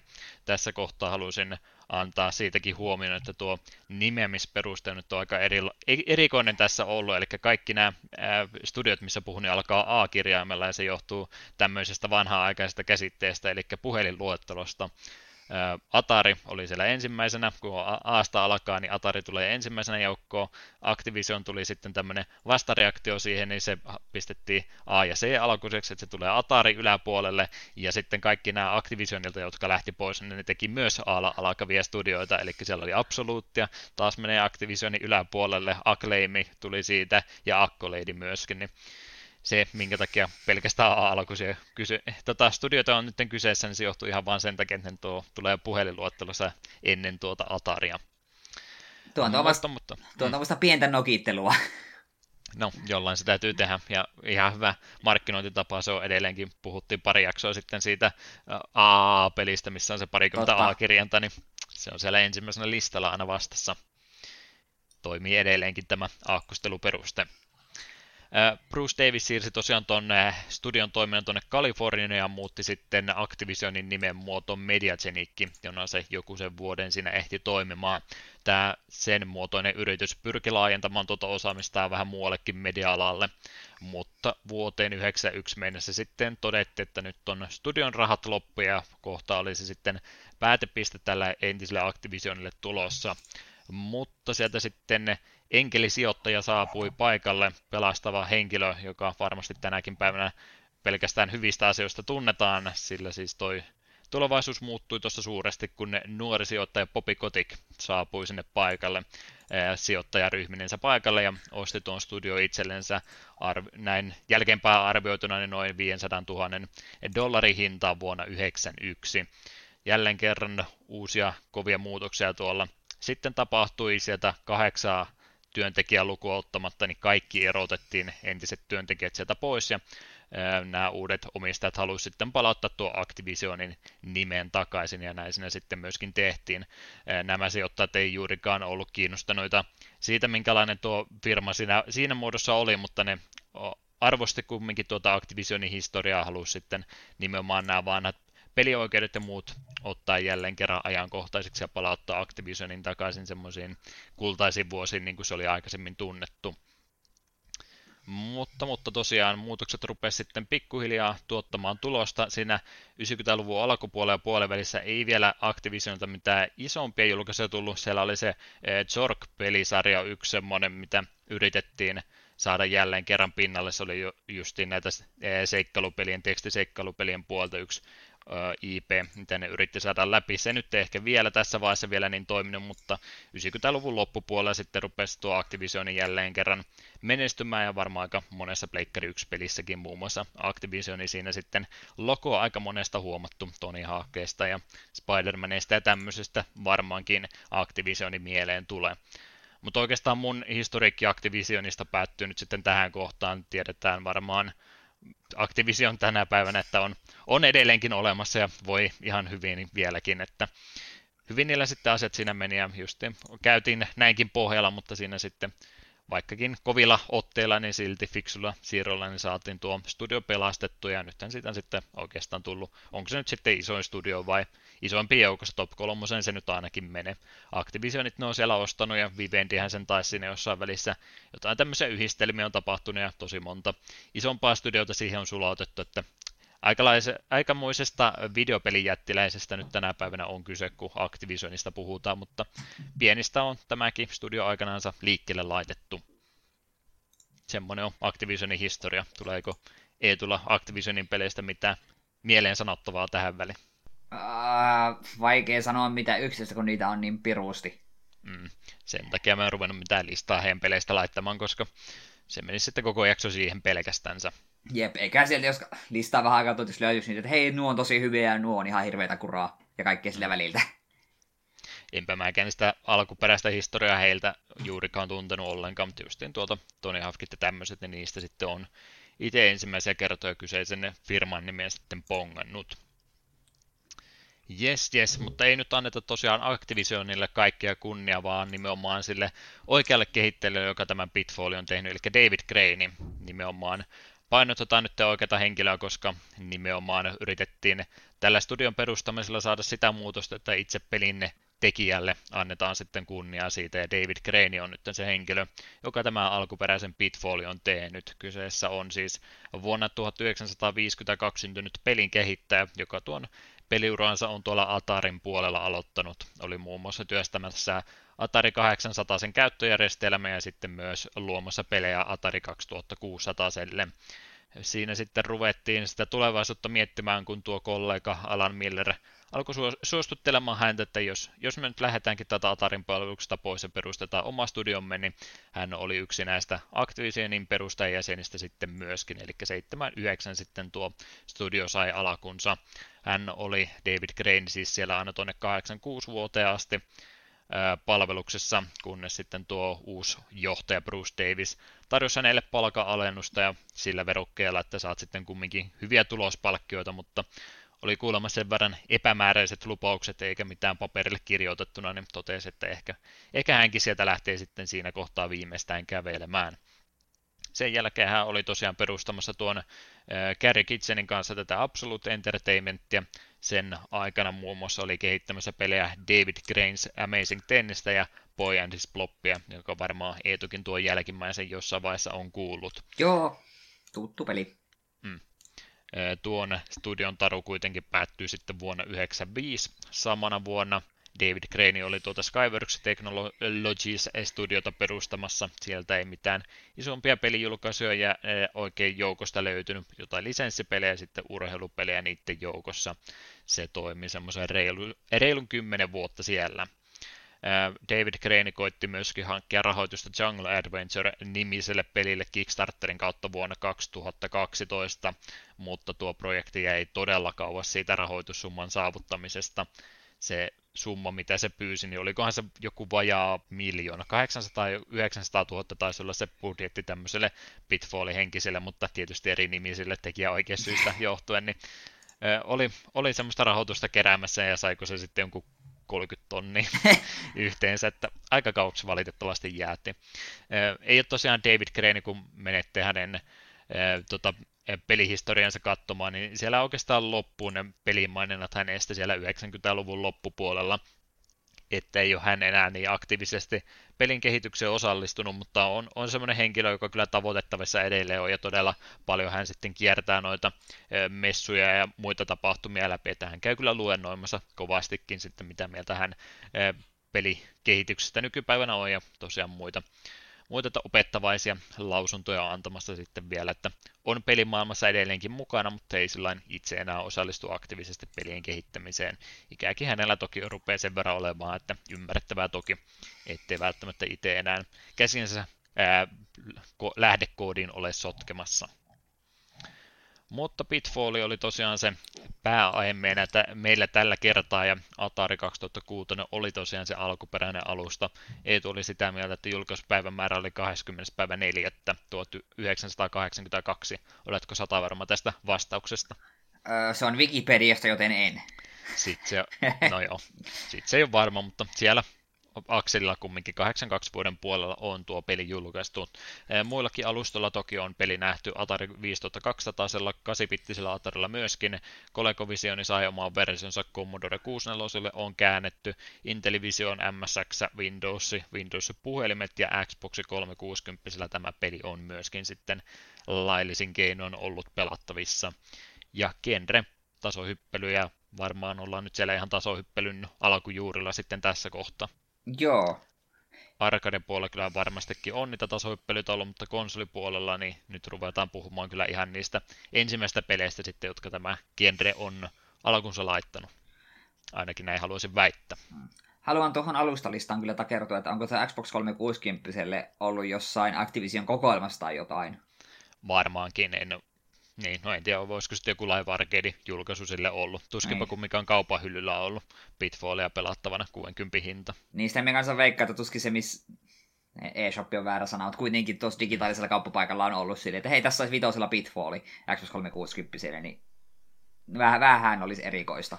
Mm. Kyllä, kyllä. Mutta siinä oikeastaan taustatiedot on tuosta pelistä, niin ruvetaanpahan siitä nyt sitten vähän tarkemmin puhumaan. Ja mulla on aina hauska vitsi, jolla minä nauran joka kerta, kun peliselle tarinaa, niin mä pyydän silti Eetulta sitä tarinaa pyytämään, niin mä nyt skippasin tämän kokonaan tällä kertaa ja ajattelin vitsin vaihtaa siihen, että mä otin pelin manuaalin esille ja sitten mä päätin kääntää sen sun puolesta, niin jos haluat olla tässä vitsissä mukaan, niin saat ehdottomasti lukea tämän tekstin tästä näin. Olen täysillä mukana. Ennen kuin tässä aloitit kertomaan tuota, me näin tämän täällä vapaa että yes, tällä mennään. Mm. Okay. Tämä kertoo kaiken oleellisen pitfallista. Kyllä. Kuvittele, olet syvällä viidakon uumenissa, tuossa anteeksi antamattomassa paikassa, josta vain harvat selviytyvät takaisin. Mutta sinulla on rohkeutta, sillä sinä olet Pitfall Harry, maailmankuulu viidakkoseikkailija ja taitava aarteen metsästäjä. Kalleudet kutsuvat sinua ja Harryä yhä syvemmälle sademetsään, mutta erinomaisena tutkimusmatkailijana et lähde matkaan ennen kuin olet lukenut tämän ohjekirjan huolellisesti. Pitfallissa Päämääräsi on ohjasta Harry läpi viidakon eri esteiden, hyppien yli monien vaarojen ja samalla keräten mahdollisimman paljon aarteita ennen ajan loppumista. Ja siinähän se oli sitten oikeastaan koko peli käytännössä. Että Kiitos kuuntelusta, meneekö, nähdään kahden viikon päästä. meneekö suositteluja ja sitä rattaa. Joo, Atari 2600 se peli on siis kyseessä, niin ei yritetä todellakaan väkisin ruveta tästä yhtään se enempää juttua kertomaan kuin mitä irti saadaan, mutta tosiaan ihan tämmöisestä, ei nyt puhuta tasohyppelyn prototyypistä, mutta niinkin riisutusta versiosta kuin olla ja voi, eli ei, ei ole kovinkaan monipuolisesta pelistä kyse. Eli 2D-tasoloikka, joystick on meillä olemassa vasemmalle oikealle, päästään liikkumaan ylös alas tikkaitakin toki, ja sitten yksi nappula, mikä on hyppynappula. Mitä sitä muu peli tarvitsee, kaikki oleellinen oli käytännössä tuossa. Eli ihan 2D ää, aina ruutu kerrallaan scrollaava, eli aina kun vaihtaa ruutua, niin aina uusi skene siinä tulee auki, eli ei sellainen smoothisti scrollaava, mikä tuo oikea termi sille onkaan, niin ei, ei ole kyseessä, vaan ruutu kerrallaan aina mennään eteenpäin, ja erikoisuutena toki se, että voi mennä joko vasemmalle tai oikealle. Tässä on varmastikin eri, eri tota koulukunta, että kumpi on se oikea suunta. Mutta suunnan saa sinä kumminkin valita ja päästään sitten kulkemaan ihan näillä peruskontrolleilla eteenpäin ja varsin pelkistetyllä grafiikoilla myöskin. Mutta Pitfallissa tosiaan se kaksi eri korkeutta käytännössä, mistä päästään kulkemaan ja onko siinä oikeastaan mitään syytä, minkä takia ei voisi alakautta mennä muuta kuin siellä on se tiilieste jo edessä, mutta yleensä se alempi reitti tuntuu näistä kahdesta tasosta olevan se turvallisempi. Joo, me itsekin huomioin sen, että yleensä siellä alhaalla on olisi turvallisemmin mennä, mutta siellä aina vähän väliä tuntuu, että tulee niitä tiiliseiniä, että pakko kuitenkin yläkautta käydä jossain välissä, niin sen takia itse sen verran mitä pelasin, niin pysyttelin mahdollisimman paljon ylhäällä. Hmm. Ja hauskempi sillä ehdottomasti ylä, yläreittiä mennä, koska siellä niitä esteitä sitten enemmänkin löytyy. Muun muassa mitä kaikkea siellä on, niin siellä on niitä pyöriviä pölkkyjä, mitä mä jo takapölkyksi tuossa yritinkin äsken aikaisemmin jakso alussa ristiä. Allikaattoreita löytyy, täytyy niiden kitojen yli hyppiä ilman, että et niiden suuhun joudu. Vesiesteitä löytyy, niin ei parane pudota. Lianeita on, tässä on hirmu, hirmu hienoa äänisuunnittelua, aikamoisen Tartsan huudonhan Pitfall Harry siinä joka kerta päästää, kun lianista tarttuu kiinni. Ja mitä kaikkea siellä nyt sitten muuta on, nuotioita on, siellä on käärmeitä ainakin vastassa, kumminkin aika paikalla olevia esteitä kaikki tuossa on kyseessä, että semmoista pientä tarkkuutta vaativaa, mutta ei välttämättä refleksejä se enempää kumminkaan tämä peli vaadi. Mm, jep. Mutta, mutta, mitä noista nyt esteistä muutenkaan sillä sanoo, ainakin siitä ehdottomasti plussapisteet pelille, että hyvin se Häri tarttuu siihen lianiin kiinni. Paljon myöhäisemmät pelit, niin aina ollut semmoista kauhua, että tarttuuko se näihin tämmöisiin tai esimerkiksi tikkaisi ollenkaan kiinni, mutta Pitfall Häri ainakin onnistuu tässä näin, niin ei tarvitse sitä jännittää. Muutenkin kontrollit tässä pelissä sillä niin pelkistetyt kuin onkin, niin eipä tarvitse ikinä laittaa sen piikki, että peli ei mua oikein, vaan yleensä se on sitten itsestä kiinnostunut, vähän hölmösti tehty. Pikkusen semmoisena yllättävänä esteenähän tuossa varmaan ekaa kertaa jokainen pelaa aina kompastuu, kun siellä on näitä tämmöisiä avautuvia tota, rotkoja, sitten tulee muutaman kerran aika isojakin railoja, tulee toisenaan maahan, ja niihin nyt ei oikein ekalla kertaa pysty mitenkään varautumaan. Ainakin teillä henki lähti niihin pari kertaa, kun ei muistanut, että okei, tässä voi näinkin käydä. Lähtee maanjalkoja alta kokonaan. Joo, kyllä. Kyllä tuossa tuli mieleen, että tämähän on tasollekin Dark Souls. Mm. Jälleen kerran tämä vertauskuva on käytetty. Yksi ruksi jälleen kerran listan pingosta. Ö, joo, aika loppupeleissä niin semmoinen pieni, pieni määrä erilaisia esteitä on, mutta se kumminkin yhdistelee niitä suht monella eri tapaa, että ei, ei ole todellakaan jokainen ruutu samanlainen. Kyllä siellä siis monesti huomaa, että okei, tämähän nyt on melkein identtinen tuo edellisen kanssa, mutta kyllä se yrittää vähän eri tavalla aina yhdistellä näitä esteitä, niin tietynlaista vaihteluvuuttakin tuossa sitten joukkoon tulee. Sullahan on siinä kolme elämää, muistaakseni. Eihän tässä mitään pons-elämiä pistemäärien tai muiden kautta saanut, vaan se on aina se vakio kolme. Joo, näin minä käsitin, että aina on se kolme. Mm. Kolme elämää on se, mitä sulla siinä käytettävissä on, tai vaihtoehtoisesti sitten se 20 minuuttia on sulla peliaikaa, minkä puitteissa sitä pistemäärää täytyisi kovastikin kerätä. Ei nykypäivänä enää nykyajan pelaajat hirveästi välitä tuommoisesta pistemäärien keräämisestä, mutta se nyt tässä käytännössä on se isoin päämäärä oikeastaan, että mahdollisimman ison pistemäärä näiden rajoittavien tekijöiden puitteissa pitäisi pystyä sitten keräämään. Mm. Ainakin Eetu innostui kuulemma kovastikin pisteitä kerryttämään vai kuinka? Joo, me pelasin yhtenä iltana sen parikymmentä minuuttia ja totesin, että ok. Mm. Sitten ja sen verran asiaa tutkin, että pelissä on niitä pisteitä antavia aarteita 32 kappaletta. Ne kaikki kun kerää, niin peli myös loppuu siihen. Mm. Killscreen käytännössä siis toimii, kun on ne kaikki aarteet siinä kerätty. Jep. Tässä ei ole vissiin missään kohtaa, kun sulla on kolme lifea, niin missä ei näy monta sulla jäljellä. En ainakaan äkkiseltään huomannut. Sinne mun mielestä vasempaa yläkulmaa tai vekkejä tuli, että, Aa. sitten, että montako elämää sulla oli vai montako kuolemaa sulla jo takana on. Mun mielestä joku ihan tämmönen tukkimiehen kirjanpito siellä yläkulmassa taisi olla. Aa, okei, okay, me en edes huomannut. Ei kumminkaan se hankalamman tavalla. Aina kun se henki lähtee, niin siellä aina sen eh, silloisen ruudun alkuun käytännössä vasempaan laitaan siinä sitten joudut, että mistä päästi jatkaa, niin sen verran joutuu vaan takaisin päin menee, mutta aika nopsana sitä just semmoisiin pieniin, pieniin virheisiin niin onnistuu ne elämät sitten loppupeleissä tuhlaamaan, ja no, eipä ne minun mielestä sellainen turhauttavia ole. Peli vaan alkaa sitten alusta ei muuta kuin uudestaan tekemään. Kumminkin aina samalla tavalla on peli skriptattu, ettei se mitenkään lennosta niitä ruutuja generoi, vaan jokainen pelikerta on käytännössä samanlainen ja jonkin verran nyt ehkä semmoista muistipeliäkin siinä sitten kyseessä, että ei mitenkään välttämättömyys ole kyseessä, mutta muutama kerran tulee aina semmoista, että no mä olisi pitänyt tämä muistaa, että oli niitä ruutuja, missä tosiaan se maa aukeakin nyt yhtäkkiä. Kannattaa ainakin vähän varovainen siinä olla, että ei pelaa tätä peliä niin kuin semmoisena Endless Runner-pelinä, niin kuin monet myöhemmät sitten samannäköiset pelit on toiminut. Mm, jep. Mutta, mutta ajan puitteissa, jos kaikki täytyy kerätä, niin jonkin verran siinäkin täytyy sitten vauhtia pitää yllä. Yes, yes. Atari 2600 sen peli on tosiaan kyseessä, niin graafinen toteutuskin on mitä on, mutta eikö se kumminkin asiansa ja simppelin näköinen peli, mutta kaikki näyttää siltä, miltä pitääkin. Juu, kyllä sitä krokotiilit, käärmeet ja skorpionit helposti tunnisti, vaikka pali- aika palikkoja olivatkin. Hmm. Taustatkin kumminkin jonkin verran yritetty sitten saada viidakon näköiseksi siitä, vaikka rajoitukset tietysti on mitä on, niin silti niin paljon parempi, että jonkinlaista taustataidettakin siellä on, niin ei pelkästään mustaa taustaruutua, niin kuin tosi monessa tuo aikakauden pelissä oli. Mm. Ihan siinä mielessä aikansa peleihin verrattuna niin näyttävän näköinenkin on sellainen kyseessä ollut. Muutenkin ollaan pikkasen sellainen yritetty ei nähdä vaivaa animaatioidenkin ympärille, mitä tässä nyt ei paljonkaan todellakaan ole, mutta ihan pelkästään se juoksusykli, mikä Pitfall Härillä siinä on, niin siihenkin on panostettu ja ymmärtääkseni se on jonkinlainen semmoinen alkupiste tämän pelin luomiselle ollut, että se pelin kehitys alkoi siitä, että yritettiin tuo juoksuanimaatio ensin mahdollisimman pienellä resurssimäärällä saada mahdollisimman näyttävän näköiseksi, niin se on siinä ensimmäiseksi tehty, niin se on myöskin noiden pikselirajoitusten ympärillä niin ja hyvin saatu sitten pelkästään hahmo liikkumaankin tuolla tavalla.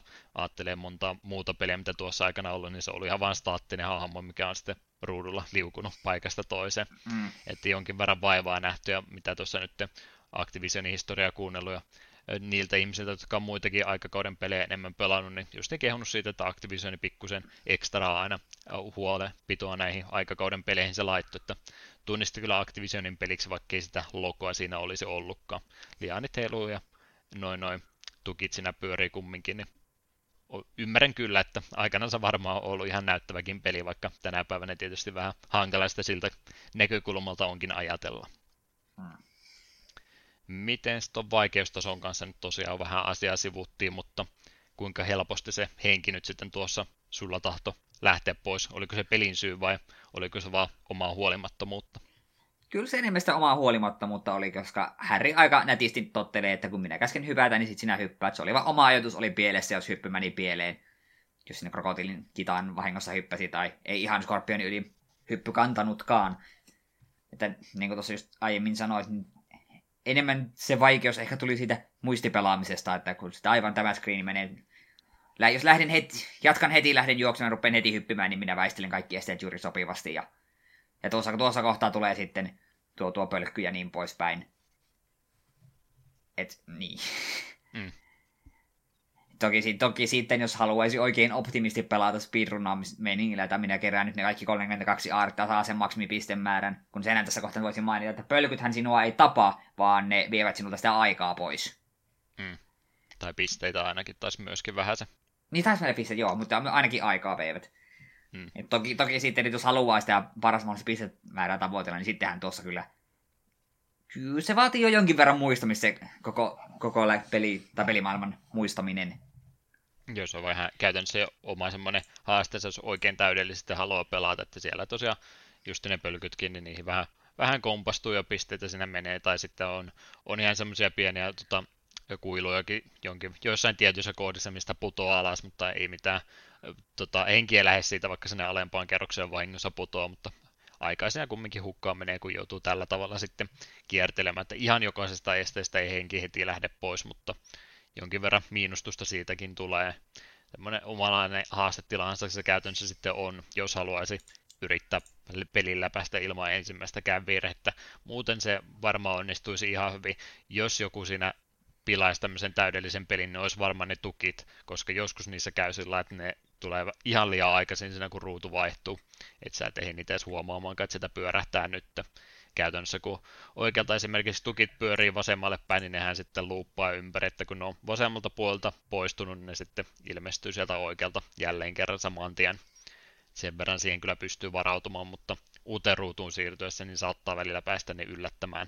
Mm. Mutta ei me oltu sillä tavalla tätä nyt pelaamassa, että ei tässä nyt hiuksia revitty päästä sen takia, kun parikymmentä pistettä siitä miinustettiinkin. Jep, minä pelasin sitä sillä mentaliteetillä, että minä sen parikymmentä minuuttia pelasin silleen, että pelailin ihan kevyesti, lähti henki, ei mitään. Aha, loppuelämä, mutta okei, pelataan tästä vielä muutama yritys, semmoista vähän sellaista zenmäistä pelaamista mulle tästä tuli, että minun on siinä mielessä vaikeaa muuten vaikeasta arvioida kun en tiedä missään kohtaa ajatellutkaan sellaisen, minä nyt yritän päästä tämän pelin läpi. Kyllä, kyllä. Äänestä musiikista nyt ei tällä kertaa päästä se enempää mielipiteitä jakamaan, koska ei, ei ole oikeastaan mitään musiikkipuolta tässä ollenkaan, että muutama ääniefekti tuosta pelistä ainoastaan löytyy, eli hypystä tulee ääni, esineen kerät, niin siitä tulee pieni ääni, ja sitten tosiaan tuo Lianilla hieluminen tulee tämä tartsa huuto, niin siinä oikeastaan koko äänisuunnittelu, mikä tuosta pelistä löytyy.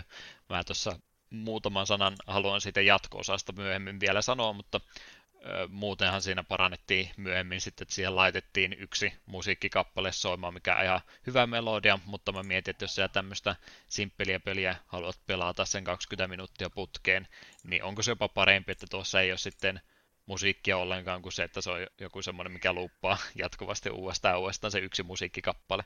Ei se musiikin poissaolo mua ainakaan tämän kanssa se enempää haitannut. Äh, miten pitkä se biisi on, joka luuppaa? Öö, semmonen minuutin luuppi about. Se on ehkä vähän liian lyhyt, jos se kerkee 20 kertaa lupahtaa ympäri, niin on se vähän...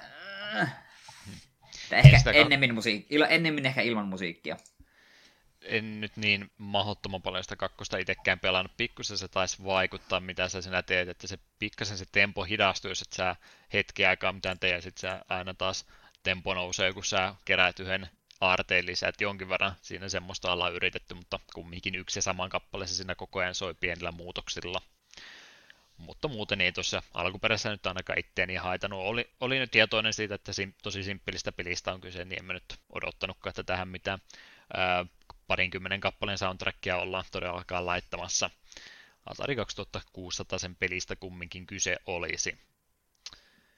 Tuotas noin mä voisin tuossa muutaman muun faktatiedon tästä pelistä kertoa, niin ei saa miettiä, jos muuta sanottavaa pelistä vielä mieleen tulee, mutta muuta, mitä mulla tässä mielessä oli. Pelihän on siis monessa eri lähteessä valittu vuoden 82 parhaaksi videopeliksi monissa eri pelimedioissa. Ja mielestäni ihan ansaitustikin, vaikka ei nyt olla se enempää aikakauden peleihin vielä tutustukaan, niin ymmärrän kyllä, että tämä oli ainakin omasta mielestäni ihan viihdyttävä peli, vaikka simppelistä pelistä olikin kyse. Ö, oli tämä peli myöskin tuolla Jenkeissä Billboard-tilastojen myydyin peli yhteensä 64 perättäistä viikkoa, mikä on aikamoinen saavutus, mitä ei varmaan enää toista kertaa tulla ikinä tekemään.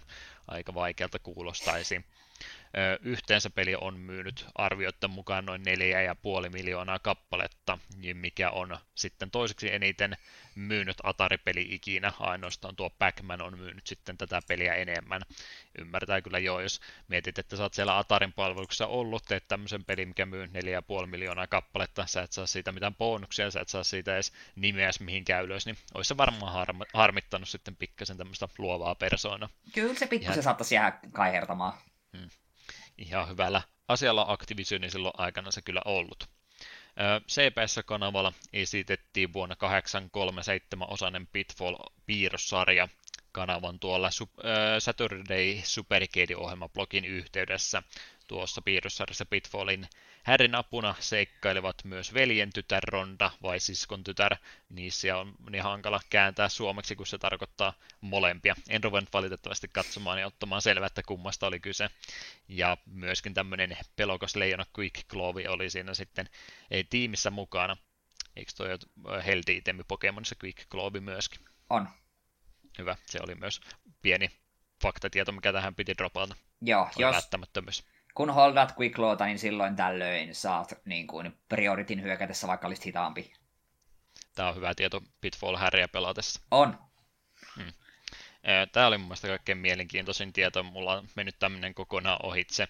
Eli Activision silloin aikanansa jakoi tämmöisiä ompelumerkkejä pelaajille, eli patch oli tuo virallinen termi, mutta tämmöisiä ommeltavia merkkejä, mitä siis vaatteisiin laitetaan, ehkä vähän samantyyppisiä, mitä partiossa sitten jaettaisiin, niin Pitfallista sai tämmöisen Explorers Club-nimisen ompelumerkin pelaajille, jotka lähettivät tuonne Activisionille valokuvan tuosta peliruudusta ja siitä, että oli yli 20 000 pistettä pystynyt tässä pelissä rikkomaan.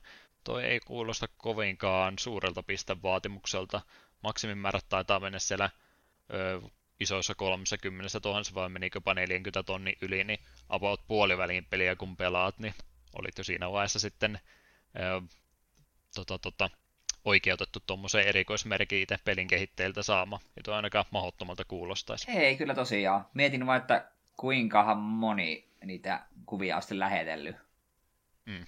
Että periaatteessa jos jostain tuommoisen löytäisi, niin olisiko sillä nykypäivänä mitään arvoa?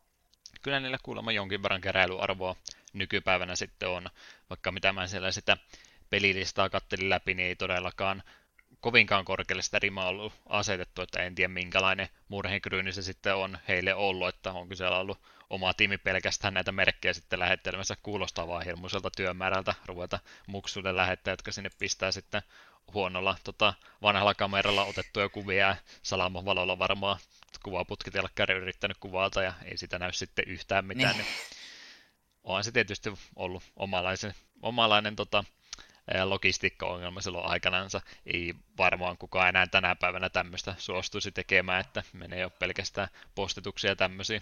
Niin paljon sitä rahaa sitten, vaikka itse merkki olisi minkään arvoinen, mutta sen verran työtä semmoisen lähettämistä tulee, että en ole ainakaan kuullut, että kukaan muu olisi enää tämmöistä vastaavanlaista ohjelmaa tehnyt. Niin, ja se olisi nykyään on kuitenkin niin helppo modailla ja häkkäillä, että vaikka hu- huijata itselleen pistetuloksia tällaiset, niin Mm.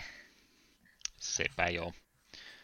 Ei ja muutenkin pelaaminen niin paljon suositumpaa, että ei sitten oikein tiedä jon Call of Dutystä, että saa 10 tapon killstreakin, niin lähettää sulle tommosen ompelumerkin, niin kuinka moni Call of Dutyn pelaaja semmoista se laittaisi.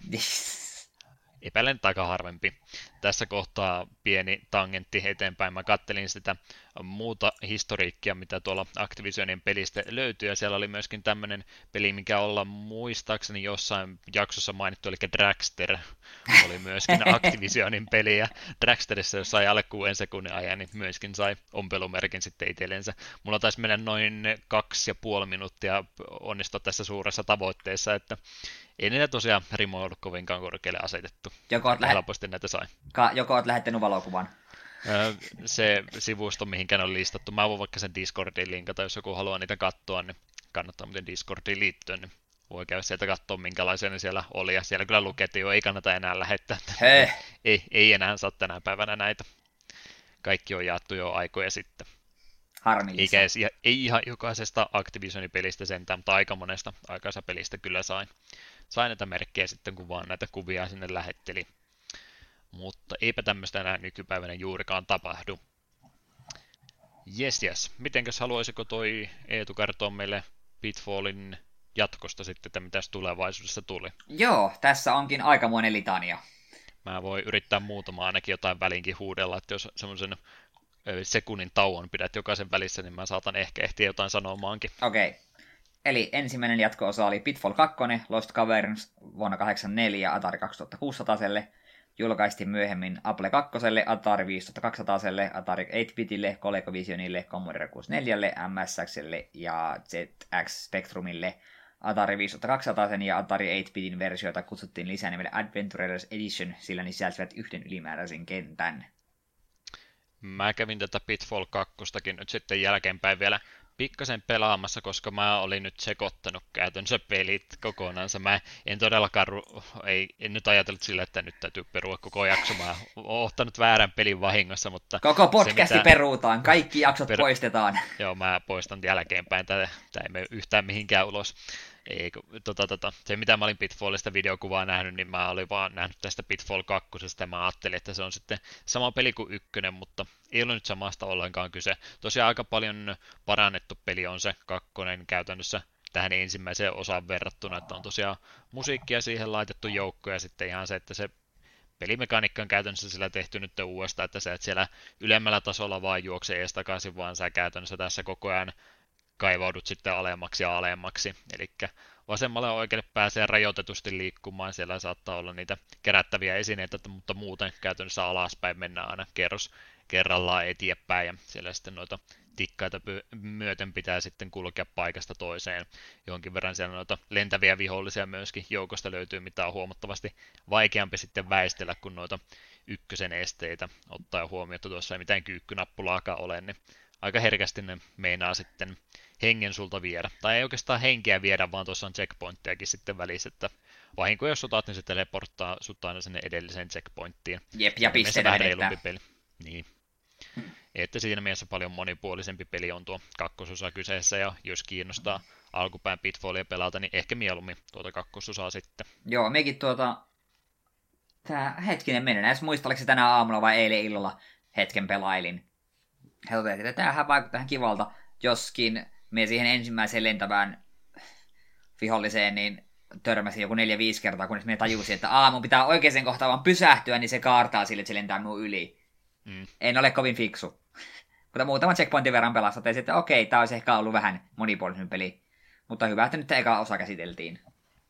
Ja se ei näkee putoamisesta mitään vahinkoa, että vähän ruutu tömähtää ja hahmo on hetken paikalla, mutta Siitäkin menettää pisteitä. tossa, no okei, okay, no on se virhe joo, mutta ei sitä henki mene. Jep. Ja, ja muuten siis tosiaan hyvä peli, mutta valitettavasti se julkaistiin tuohon 84 vuonna, kun oli justiin Jenkkien päässä se lamakausipelien kanssa menossa, niin sen takia sitten ei ole niin, no tunnettu peli on joo, mutta ei ollut sillä, sillä tavalla samanlainen menestys enää, koska ihmisiä ei kiinnostanut tuossa vaiheessa yhtä paljon pelejä ostaa. Mm. Se oli tosiaan vaan Jenkkien ongelma sitten, että eihän se muualla maailmassa niin hommat jatkuu normaalisti, mutta aika paljon tuota pelihistoriikkia kumminkin Jenkkien päässä kirjoitetaan, niin sen takia tuota ajan jaksoa lähinnä muistellaan tuolla lama-aikana. Mm. Sen me tuossa kakkosta vielä haluan sanoa, että se oli jotenkin hämmentävää, kun otit osumaa, niin sieltä vaan teleportannut checkpointille, vaan siihen liisit sinne, näet samalla kun pisteitä kuluu ja mm. Harry lentää kaikkien esteiden läpi suoraan checkpointille. Pahoittelen Hienoa. yskäisen. Mm. Eetu meinaa siellä sillä vielä tukehtua, mutta 85 vuonna tuli sitten tosiaan seuraava Pitfall-peli saman niminenkin. Joo, tämä oli sitten Arcade-versio. Sega kehitti oman Pitfall-pelinsä vuotta myöhemmin. Nimi oli sama kuin jatkosassa, mutta Arcade-julkaisu yhdisteli elementtejä molemmista osista ja muutti pelin ulkaisun piirrossarjamaisemmaksi. Julkaistiin myöhemmäksi Segan SG-1000 kotikonsolille. Eli tuolle Master Systemin esiasteelle. Se oli käytännössä se ensimmäinen variaatio siitä, ja meille tuli sitten vasta se Mark 3 siitä maailmanlaajuisesti myynti, että Master Systemin tasoinen laite käytännössä, mutta vielä pikkasen alakelisempi, vähemmän muistia ja muita miinuksia sitten tähän maailmanlaajuiseen versioon verrattuna. Toi on monien mielestä kuulemma se definitiivinen versio sitten näistä alkuperäistä pitfalleista, että pelimekaniikka vielä se vanhan kaltainen, mutta ulkonäöltään se on aika paljon erinäköisempi sitten, että näyttää just enemmän semmoiselta pirtiältä seikapeliltä kuin alkuperäiseltä Atari-peliltä. Hmm, pitääpä vähintään googletella. Hmm. Sitten seuraavaksi 8 ku, syyskuun 8. Syys, äh, syyskuun 8. päivä 1986 Super Pitfall Famicomille kautta Nessille ja NEC PC 2801. Mm, AVGn videot ehkä pelistä nähnyt. En muista katsoneeni Super Pitfall-jaksoa. Okei, okay. siinä tapauksessa et ole sitten ehkä nähnyt, mutta huonosta pelistä on kyse. Aivan, no se, tässä on AVGnssä, niin kertoo jo jotain. Mm.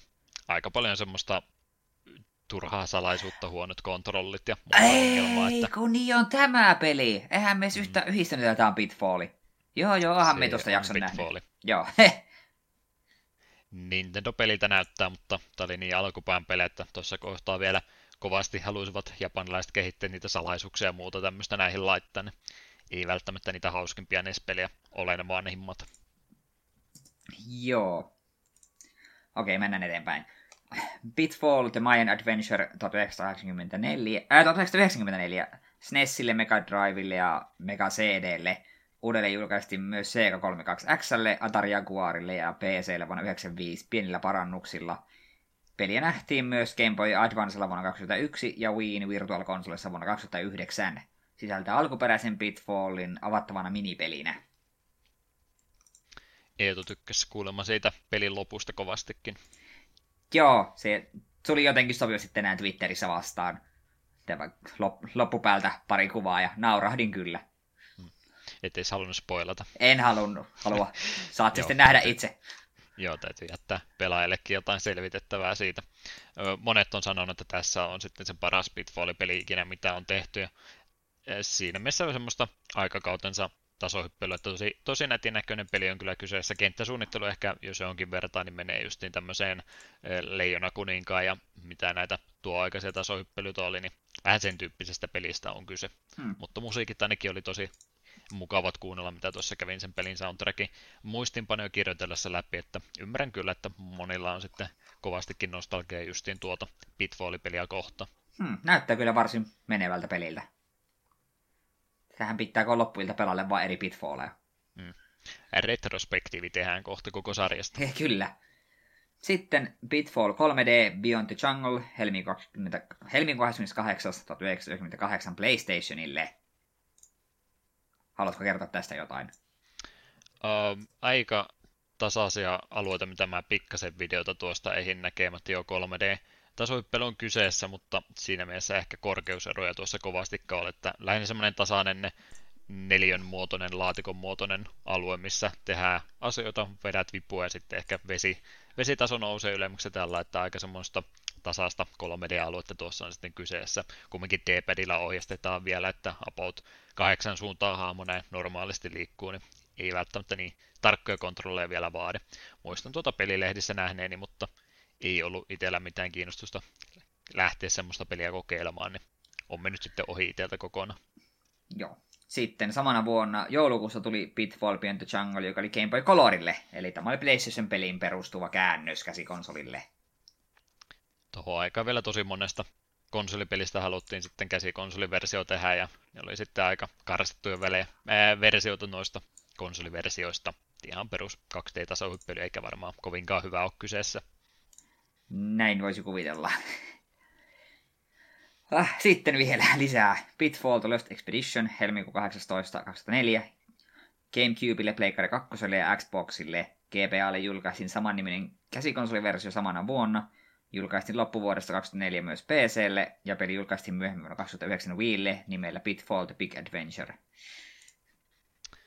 Öö, jos johonkin täytyy verrata, niin kamerakulma ja muu ulkoasu niin kovastikin öö, menee tänne tuon aikakautensa suositumpien pelien puolelle, eli semmoinen vähän Jack and Daxterimäinen tai, tai sitten tota Ratchet Clank, että se vähän samantyyppisestä pelistä kyse, mutta viidakossa kumminkin seikkaillaan. Kamera aika lähellä peliahmaa kumminkin suoraan takana päin.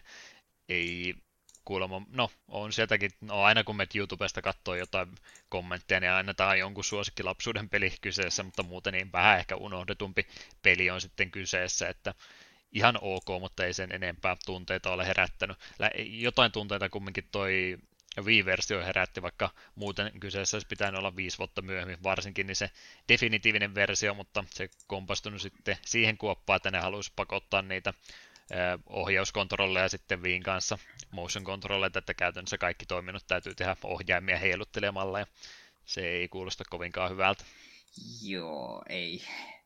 Kieltä, että kun katsoo noita screenshotteja, niin Jack and Daxter tuli itsellekin ensimmäisenä mieleen. Mm. Sitten vi- vielä muutama. Pitfall elokuun, elokuun 9.2012. iOSille mainostettiin alkuperäisen Pitfallin remakeinä, mutta peligenre muuttuikin Endless Runneriksi. Eli puhelinpeli. Joo, puhelinpeli joo. Tota, mä en nyt edes muista mitä podcastin kautta silloin aikana aikana, kymmenen vuotta sitten kun kuuntelin, niin joku oli yhdessä podcastissa tosi innossa, että Pitfall oli tulossa takaisin. Joo, mä tiedän, että se on puhelimella, mutta älkää, älkää nyt saman tien sen perusteella sitä arvostella, kun eh, yllättävän paljon kumminkin ihmiset, mitä vaikka nykypäivänä kaikki, jos tulee puhelinpeli, niin mitä muuta kuin huonoa kuulen, niin silti niin todella paljon oli positiivista vastaanottoa tuolle ollut, että lähinnä oli sieltä taustameteliä sen takia, että no, kun nyt ei ole alkuperäinen Pitfall, mutta ne, jotka sitä on pelannut, niin kumminkin on tykännyt tuosta sitten kuva, kovastikin, vaikka tuommoisena Templeran pelinä sitä ko- kovin moni oli kuvaillutkin, eli hahmo juoksee automaattisesti, mutta sun täytyy sitten siinä itse tehdä nämä toiminnot, hypyt, liukumiset ja kaistan vaihtamiset, että semmoista pelistä on kumminkin kyse. Joo, sitten vielä viimeinen, huhhuh. Mm. Tämä oli pisin segmentti tässä jaksossa nämä jatko-osat. Ei ollut itse alkuperäistä pelistä niin paljon juttua, niin halusin tutkia nämä kaikki jatko-osat edes vähän paremmin. Joo, eli vielä viimeisenä Pitfall Grave maaliskuussa 2014.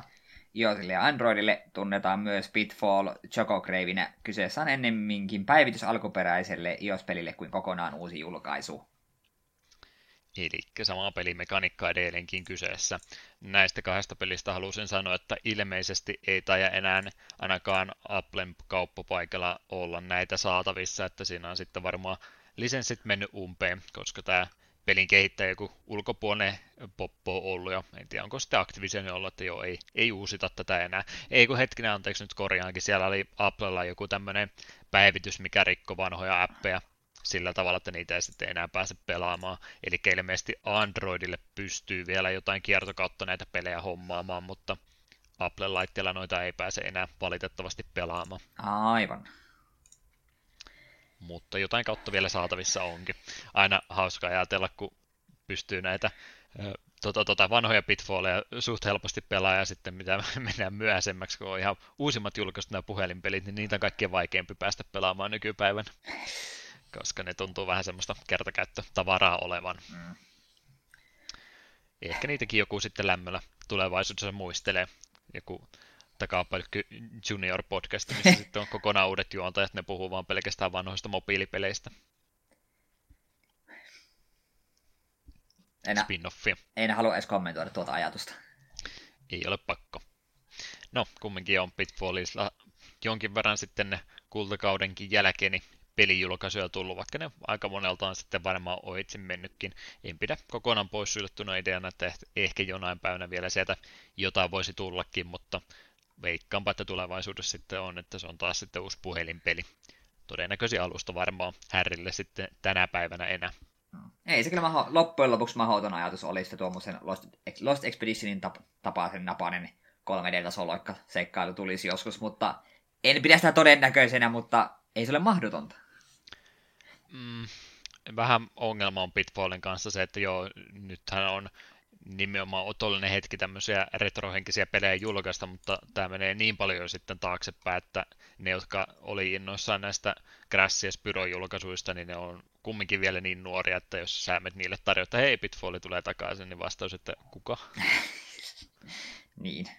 Se tässä nyt ehkä se isompi ongelma sitten on, että onko tuolla Pitfallilla sitten enää muuta kuin historiallista arvoa enää tänä päivänä. Enpä tiedä, mutta en pidä täysin poissuljettuna vaihtoehtona, että kumminkin vielä jonain päivänä saattaisi jotain tämän pelin sarja ympäriltä nähdäkin. Hmm. Se jääköön sitten tulevaisuudessa nähtäväksi. Mutta kaipa se tärkein kysymys sitten on, vaikka tuossa nyt paljon puhuttiinkin jatkoosista, niin vielä siihen alkuperäiseen hetkiksi takaisin palatakseni, palatakseni niin mitenkäs nyt on tuo alkuperäisen kanssa, että oliko tämä nyt tärkeä kokemus, että pääsi tätä kokemaan vai olisitko pärjännyt ilmankin? No, onhan tämä alkuperäinen aivan todella, todella, todella yksinkertainen peli, että sitä tälleensä, nyt kun se eka kertaa pelasi, niin vaikea sitä on nähdä sellaisena, että oo, haluan tätä pelata ehdottomasti lisää, mutta niin, se on helpponenkin nyt ymmärtää, minkä takia tämän aikoinaan ollut todella suosittu. Ja jos ei muuta, niin tämä herätti mulle kyllä mielenkiinnon näihin osaan näistä jatko-osista. Esimerkiksi just tuo ö, kakkonen ja Mayan Adventure on semmoisia, joita voisin ihan oikeasti jopa tässä jossain välissä pelailla ihan huvikseni. Et, niin, eh- ehkä tämä ykkössä itsessään ei ollut niin, niin erikoinen tapas minulle, mutta se herätti mielenkiinnon näihin jatko-osiin, että niin, mm. niin. Et ei nyt ihan hukkaan kumminkaan mennyt niin, tämä ky- aika, minkä niin. tähän käytit. Niin, kyllä se parikymmentä minuuttia, mitä tuolla pelasin, niin, ja kun se oli yhden googletuksen päässä se pelaaminen, niin eh, mm. en mä sitä kadu. Ei ole hankala todellakaan pelejä pelata, ja se, että about varti, sessioon, kun sä tuosta pelaat, niin saat kaiken oleellisen pelistä jo siinä vaiheessa oppinut, niin ihan se, joka on vaan pelien historiasta kiinnostunut, niin ei se ole minun mielestä todellakaan paljon pyydetty. Ja sulle mä just tätä peliä kuvailin, että jos, jos olisin ollut muksu tuohon aikakautena ja mulla olisi tämmöinen peli laitettu eteen, niin tämä olisi varmaan ollut just niitä suosikkipelejä, mitä olisi tosi monta kertaa sellainen e, turhautuneena lyönyt pelin kiinni, että taas mä menin kuolemaan ja sitten kumminkin tunnin päästä taas uudestaan käyt, että vähän pisemmälle voisi vielä koittaisi, koittaisi tämän kanssa mennä, että siinä mielessä ihan viihdyttävää mulla oli tämän kanssa, että muutamana iltana tätä pelasin ja ihan sillä että mm, voisi vielä Pitfallille pikkasen koittaa pisemmälle päästä, että jos 82 vuoden peli onnistuu tämmöisen reaktion vielä itse saamaan, niin kyllä se sitten jotain on aikanaan oikein tehnyt. Mm, niin kyllä se selvää on, että jos tuo pentuna olisi ollut pelattavaa, niin varmasti olisi tullut uvotettu tuohon tunteja. Hmm. Että paljon moni, mol, Äh, monipuolisempia pelejä sitten tosiaan myöhemmin tuli, ja jos alkuperäisestä Pitfallista enemmän jotain pitää tietää, niin ehkä se kakkonen tosiaan sitten mieluummin siihen verrattuna tämä ykkönen tuntuu vähän semmoiselta prototyypiltä suorastaan, että niin simppelistä pelistä kyse on tuossa alkuperäisen kanssa, mutta sieltä me ollaan tultu ja täytyy sitä historiakin kunnioittaa. Mm. Se on vähän ongelma näissä Atarin peleissä, kun ne on, lähtökohtaisesti ne on, niitä on pakko olla yksinkertaisia, koska ne on Atarin pelejä, niin, mutta sitten taas niitä, ei me voida niistä hirveästi rokottaa siitä, että kuinka sinä kehtaat olla yksinkertainen peli Atarilla. Hmm. Joo, ainakin itse jokaisen pelin kanssa, mitä mulla on käsitelty, niin verrataan muihin aikakautensa peleihin, mutta lopullinen arvosana tulee sitten kumminkin siitä, että kuinka hauskaa tänä päivänä sitä enää on pelata. Niin. Se on mun mielestä se rehellisen tapa tällä, tällä tavalla ruveta pelejä arvostelemaan tänä päivänä. Hmm vaikka jälkiviisaita ollaankin, ja sehän on tosi helppo. Voidaan vaan googlettaa, mitä mieltä muut toillaan, ja ollaan samaa mieltä. Ollaan, ollaan aina oikeassa. Mm. No, ihan hauskaa meillä kumminkin Pitfallin kanssa oli, niin eipä ollut turha jakso tämäkään tässä jälleen. Pitfallit ja Lost Expeditionista tuosta PS2-aikakauden pelistä vielä teemamusiikin ajattelin tähän väliin soitattaa, ja eikö ruveta jaksoa sitten lopettelemaan.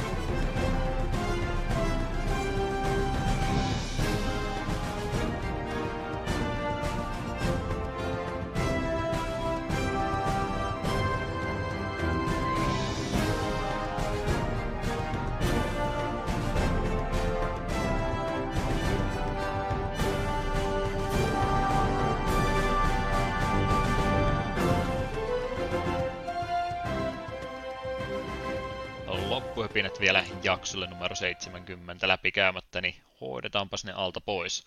Mitäs tulevia jaksoja tulevaisuus tuo tullessansa? Joo, seuraava jakso pamahtaa esille 15.10. aiheena Blastermaster, sitten 29.10. Mercenary Force, sitten ollaankin jo marraskuussa 12.11. Broken Sword ja uusin lisäys taitaa olla uusin peli, mitä ollaan tässä podcastissa käsitelty. Se on, joo. Eli 26.11. Batman Arkham Asylum. Joo, mä on sitä retro nimeä vältely. No, ollaan me sitä nyt ret- retroimpia uutisia muuta puhuttu, että siinä mielessä meidän pääpaino on jo ollut siellä 90-luvun ja vähän sitten molemmin puoli siitä eteen ja taaksepäin, niin pääpaino on aina siellä ollut, mutta sääntöhän meillä taisi olla vaan, että kun on 10 vuotta vanhempi niin se nyt menisi, niin koitetaan pikkasen uudempaa peliä. Tuota ennen uusin peli, mikä meillä on muistaakseni ollut, niin oli tämä tota, pulloma peli Puzzle Quest sieltä DSn puolelta. Totta. Mikä, mikä oli muistaakseni just se 10 vuotta, kriteerit tuli täyteen, mutta DS-peli kumminkin, niin siinä mielessä se ei niin hirveän modernilta peliltä tuntunut. Nyt meillä on ihan oikeasti suht modernista pelistä kyse. Vaikka on 10 vuotta, niin mä silti myönnän tuo aika tuoreena pelinä, vaikka omituista se silti on. Ja hämmentävää, että tuosta jo kymmenen vuotta. Olen ennestään tuon kertaalleen pelannut ja se on varsin mainio peli. En pistä yhtään pahaksi nyt sen uudelleen pelailen. Hmm. Että koitetaan vähän tuommoista pykälän tuorempaa peliä tällä kertaa, mutta veikkaa, että silti jatkossakin pysytään enemmän ehkä pikkasen vielä vanhemmissa peleissä. Jep. Pistäkää negatiivista palautetta ja antakaa yksi tähti aituneisissa, niin ne. opitaanpahan sitten olemaan, että mm. ei noin tuoreita pelejä enää ikinä. Nyt haluan kyllä vähän käyttää aasinsiltaa, se mainitsit Puzzle Questin, niin oot se huomioon, että se, se on saanut jonkin sortin uudelleen julkaisu Switchille? Enpä ole katsonut hämmennyin kuin näin sen. Minä olen vieläkään ihan varma, kun en ole jaksanut googlettaa, että onko se niin kuin pel- sama, vaan va, uudelleen julkaisu, vai onko nyt kokonaan uutta. Mutta tämä oli mielenkiintoinen havainto tuossa muutama päivä sitten. Joo, mä en muista kuinka tarkkaan me puhuttiin Puzzle Questin tuulu, tota, jatko-osista silloin siinä jaksossa, koska sehän oli, eikö se oli meidän eka vuoden pelejä kumminkin. Niin Minun mielestä se oli ihan kuinka... tyylin ensimmäisen kymmenen jakson joukossa. Mm niin, niin en muista kuinka tarkkaan me silloin näitä asioita läpikäytiin, mutta taisin mielestäni mainita, tai sitten myöhemmin olen oppinut, että kyllä sitä Puzzle Quest, se oli kumminkin aika, aika menestykäs peli, ja sitä sitten varjoitiin aika monella eri tavalla, että ei siinä mielessä ole yhtä ihmetteleväinen, että niitä on vielä sitten tänäkin päivänä uusia tulee. Mm. Joo. Suht simppeli konsepti ja sen saa ympärillä aika monta eri muutakin IPtä laitettua. Jep. Totally remastered Puzzle Quest The Legend Returns features the original Puzzle Quest Challenge of the Warlords, expansion Revenge of the Plague Lord, and the whole bundle of new quests, spells, classes and items created. Okei, okay. eli siinä on kaikki alkuperäisen plus DLC plus vielä vähän lisää roinaa. Tietää etu siis mihinkä seuraavat pari viikkoa meni. No ei kyllä oikeastaan pistäisi pahaksi, jos tuon pelastaisi jossain välissä. Ei kyllä vielä hätää. No, sitä miettiessä yhteydenottokanavatkin vielä nopsaa läpi. takapölkky.wordpress.com kotisivut, takapölkky.gmail.com sähköposti, Facebook, Twitteri, Discord-kanavat. Discord-linkki pitäisi aika monesta paikkaa löytyä, että sinne vaan vaikka Pitfall-peleistä juttelemaan sitten. Eetu löytyy mistä? Minä löydyn Klaus Nymerkin takaa vähän joka puolelta Twitterissä tö eteen. Ja annapas tulla, mistä sinä löydyt. Deokin on nimimerkki, mitä muun muassa Twitterissä käyttää, YouTube ja Twitch-kanavat siltä myöskin löytyy. Ja Nokkenfokker on WoW Classic-servu ja Horde puoli. Voi vaikka kilta rekrytointiviestejä mulle laittaa, niin ehkä luen ne ja olen vastaamatta niihin kumminkaan. Näin ollen. Ihan näppärä jakso meillä siinä jälleen kerran paketissa, niin eiköhän ruveta sitten pistämään nauhaa tästä kohtaa poikki. Onko sillä Eetulla vielä jotain saata sanoa tähän loppuun? Minä tyydyn tässä kohtaa vaan sanomaan, että Throne of Eldrainin kortti, mikä aiheutti mulle eniten iloa, on Return of the Wild Speaker. Karruk on taas täällä. Kaikki on elämässä hyvin.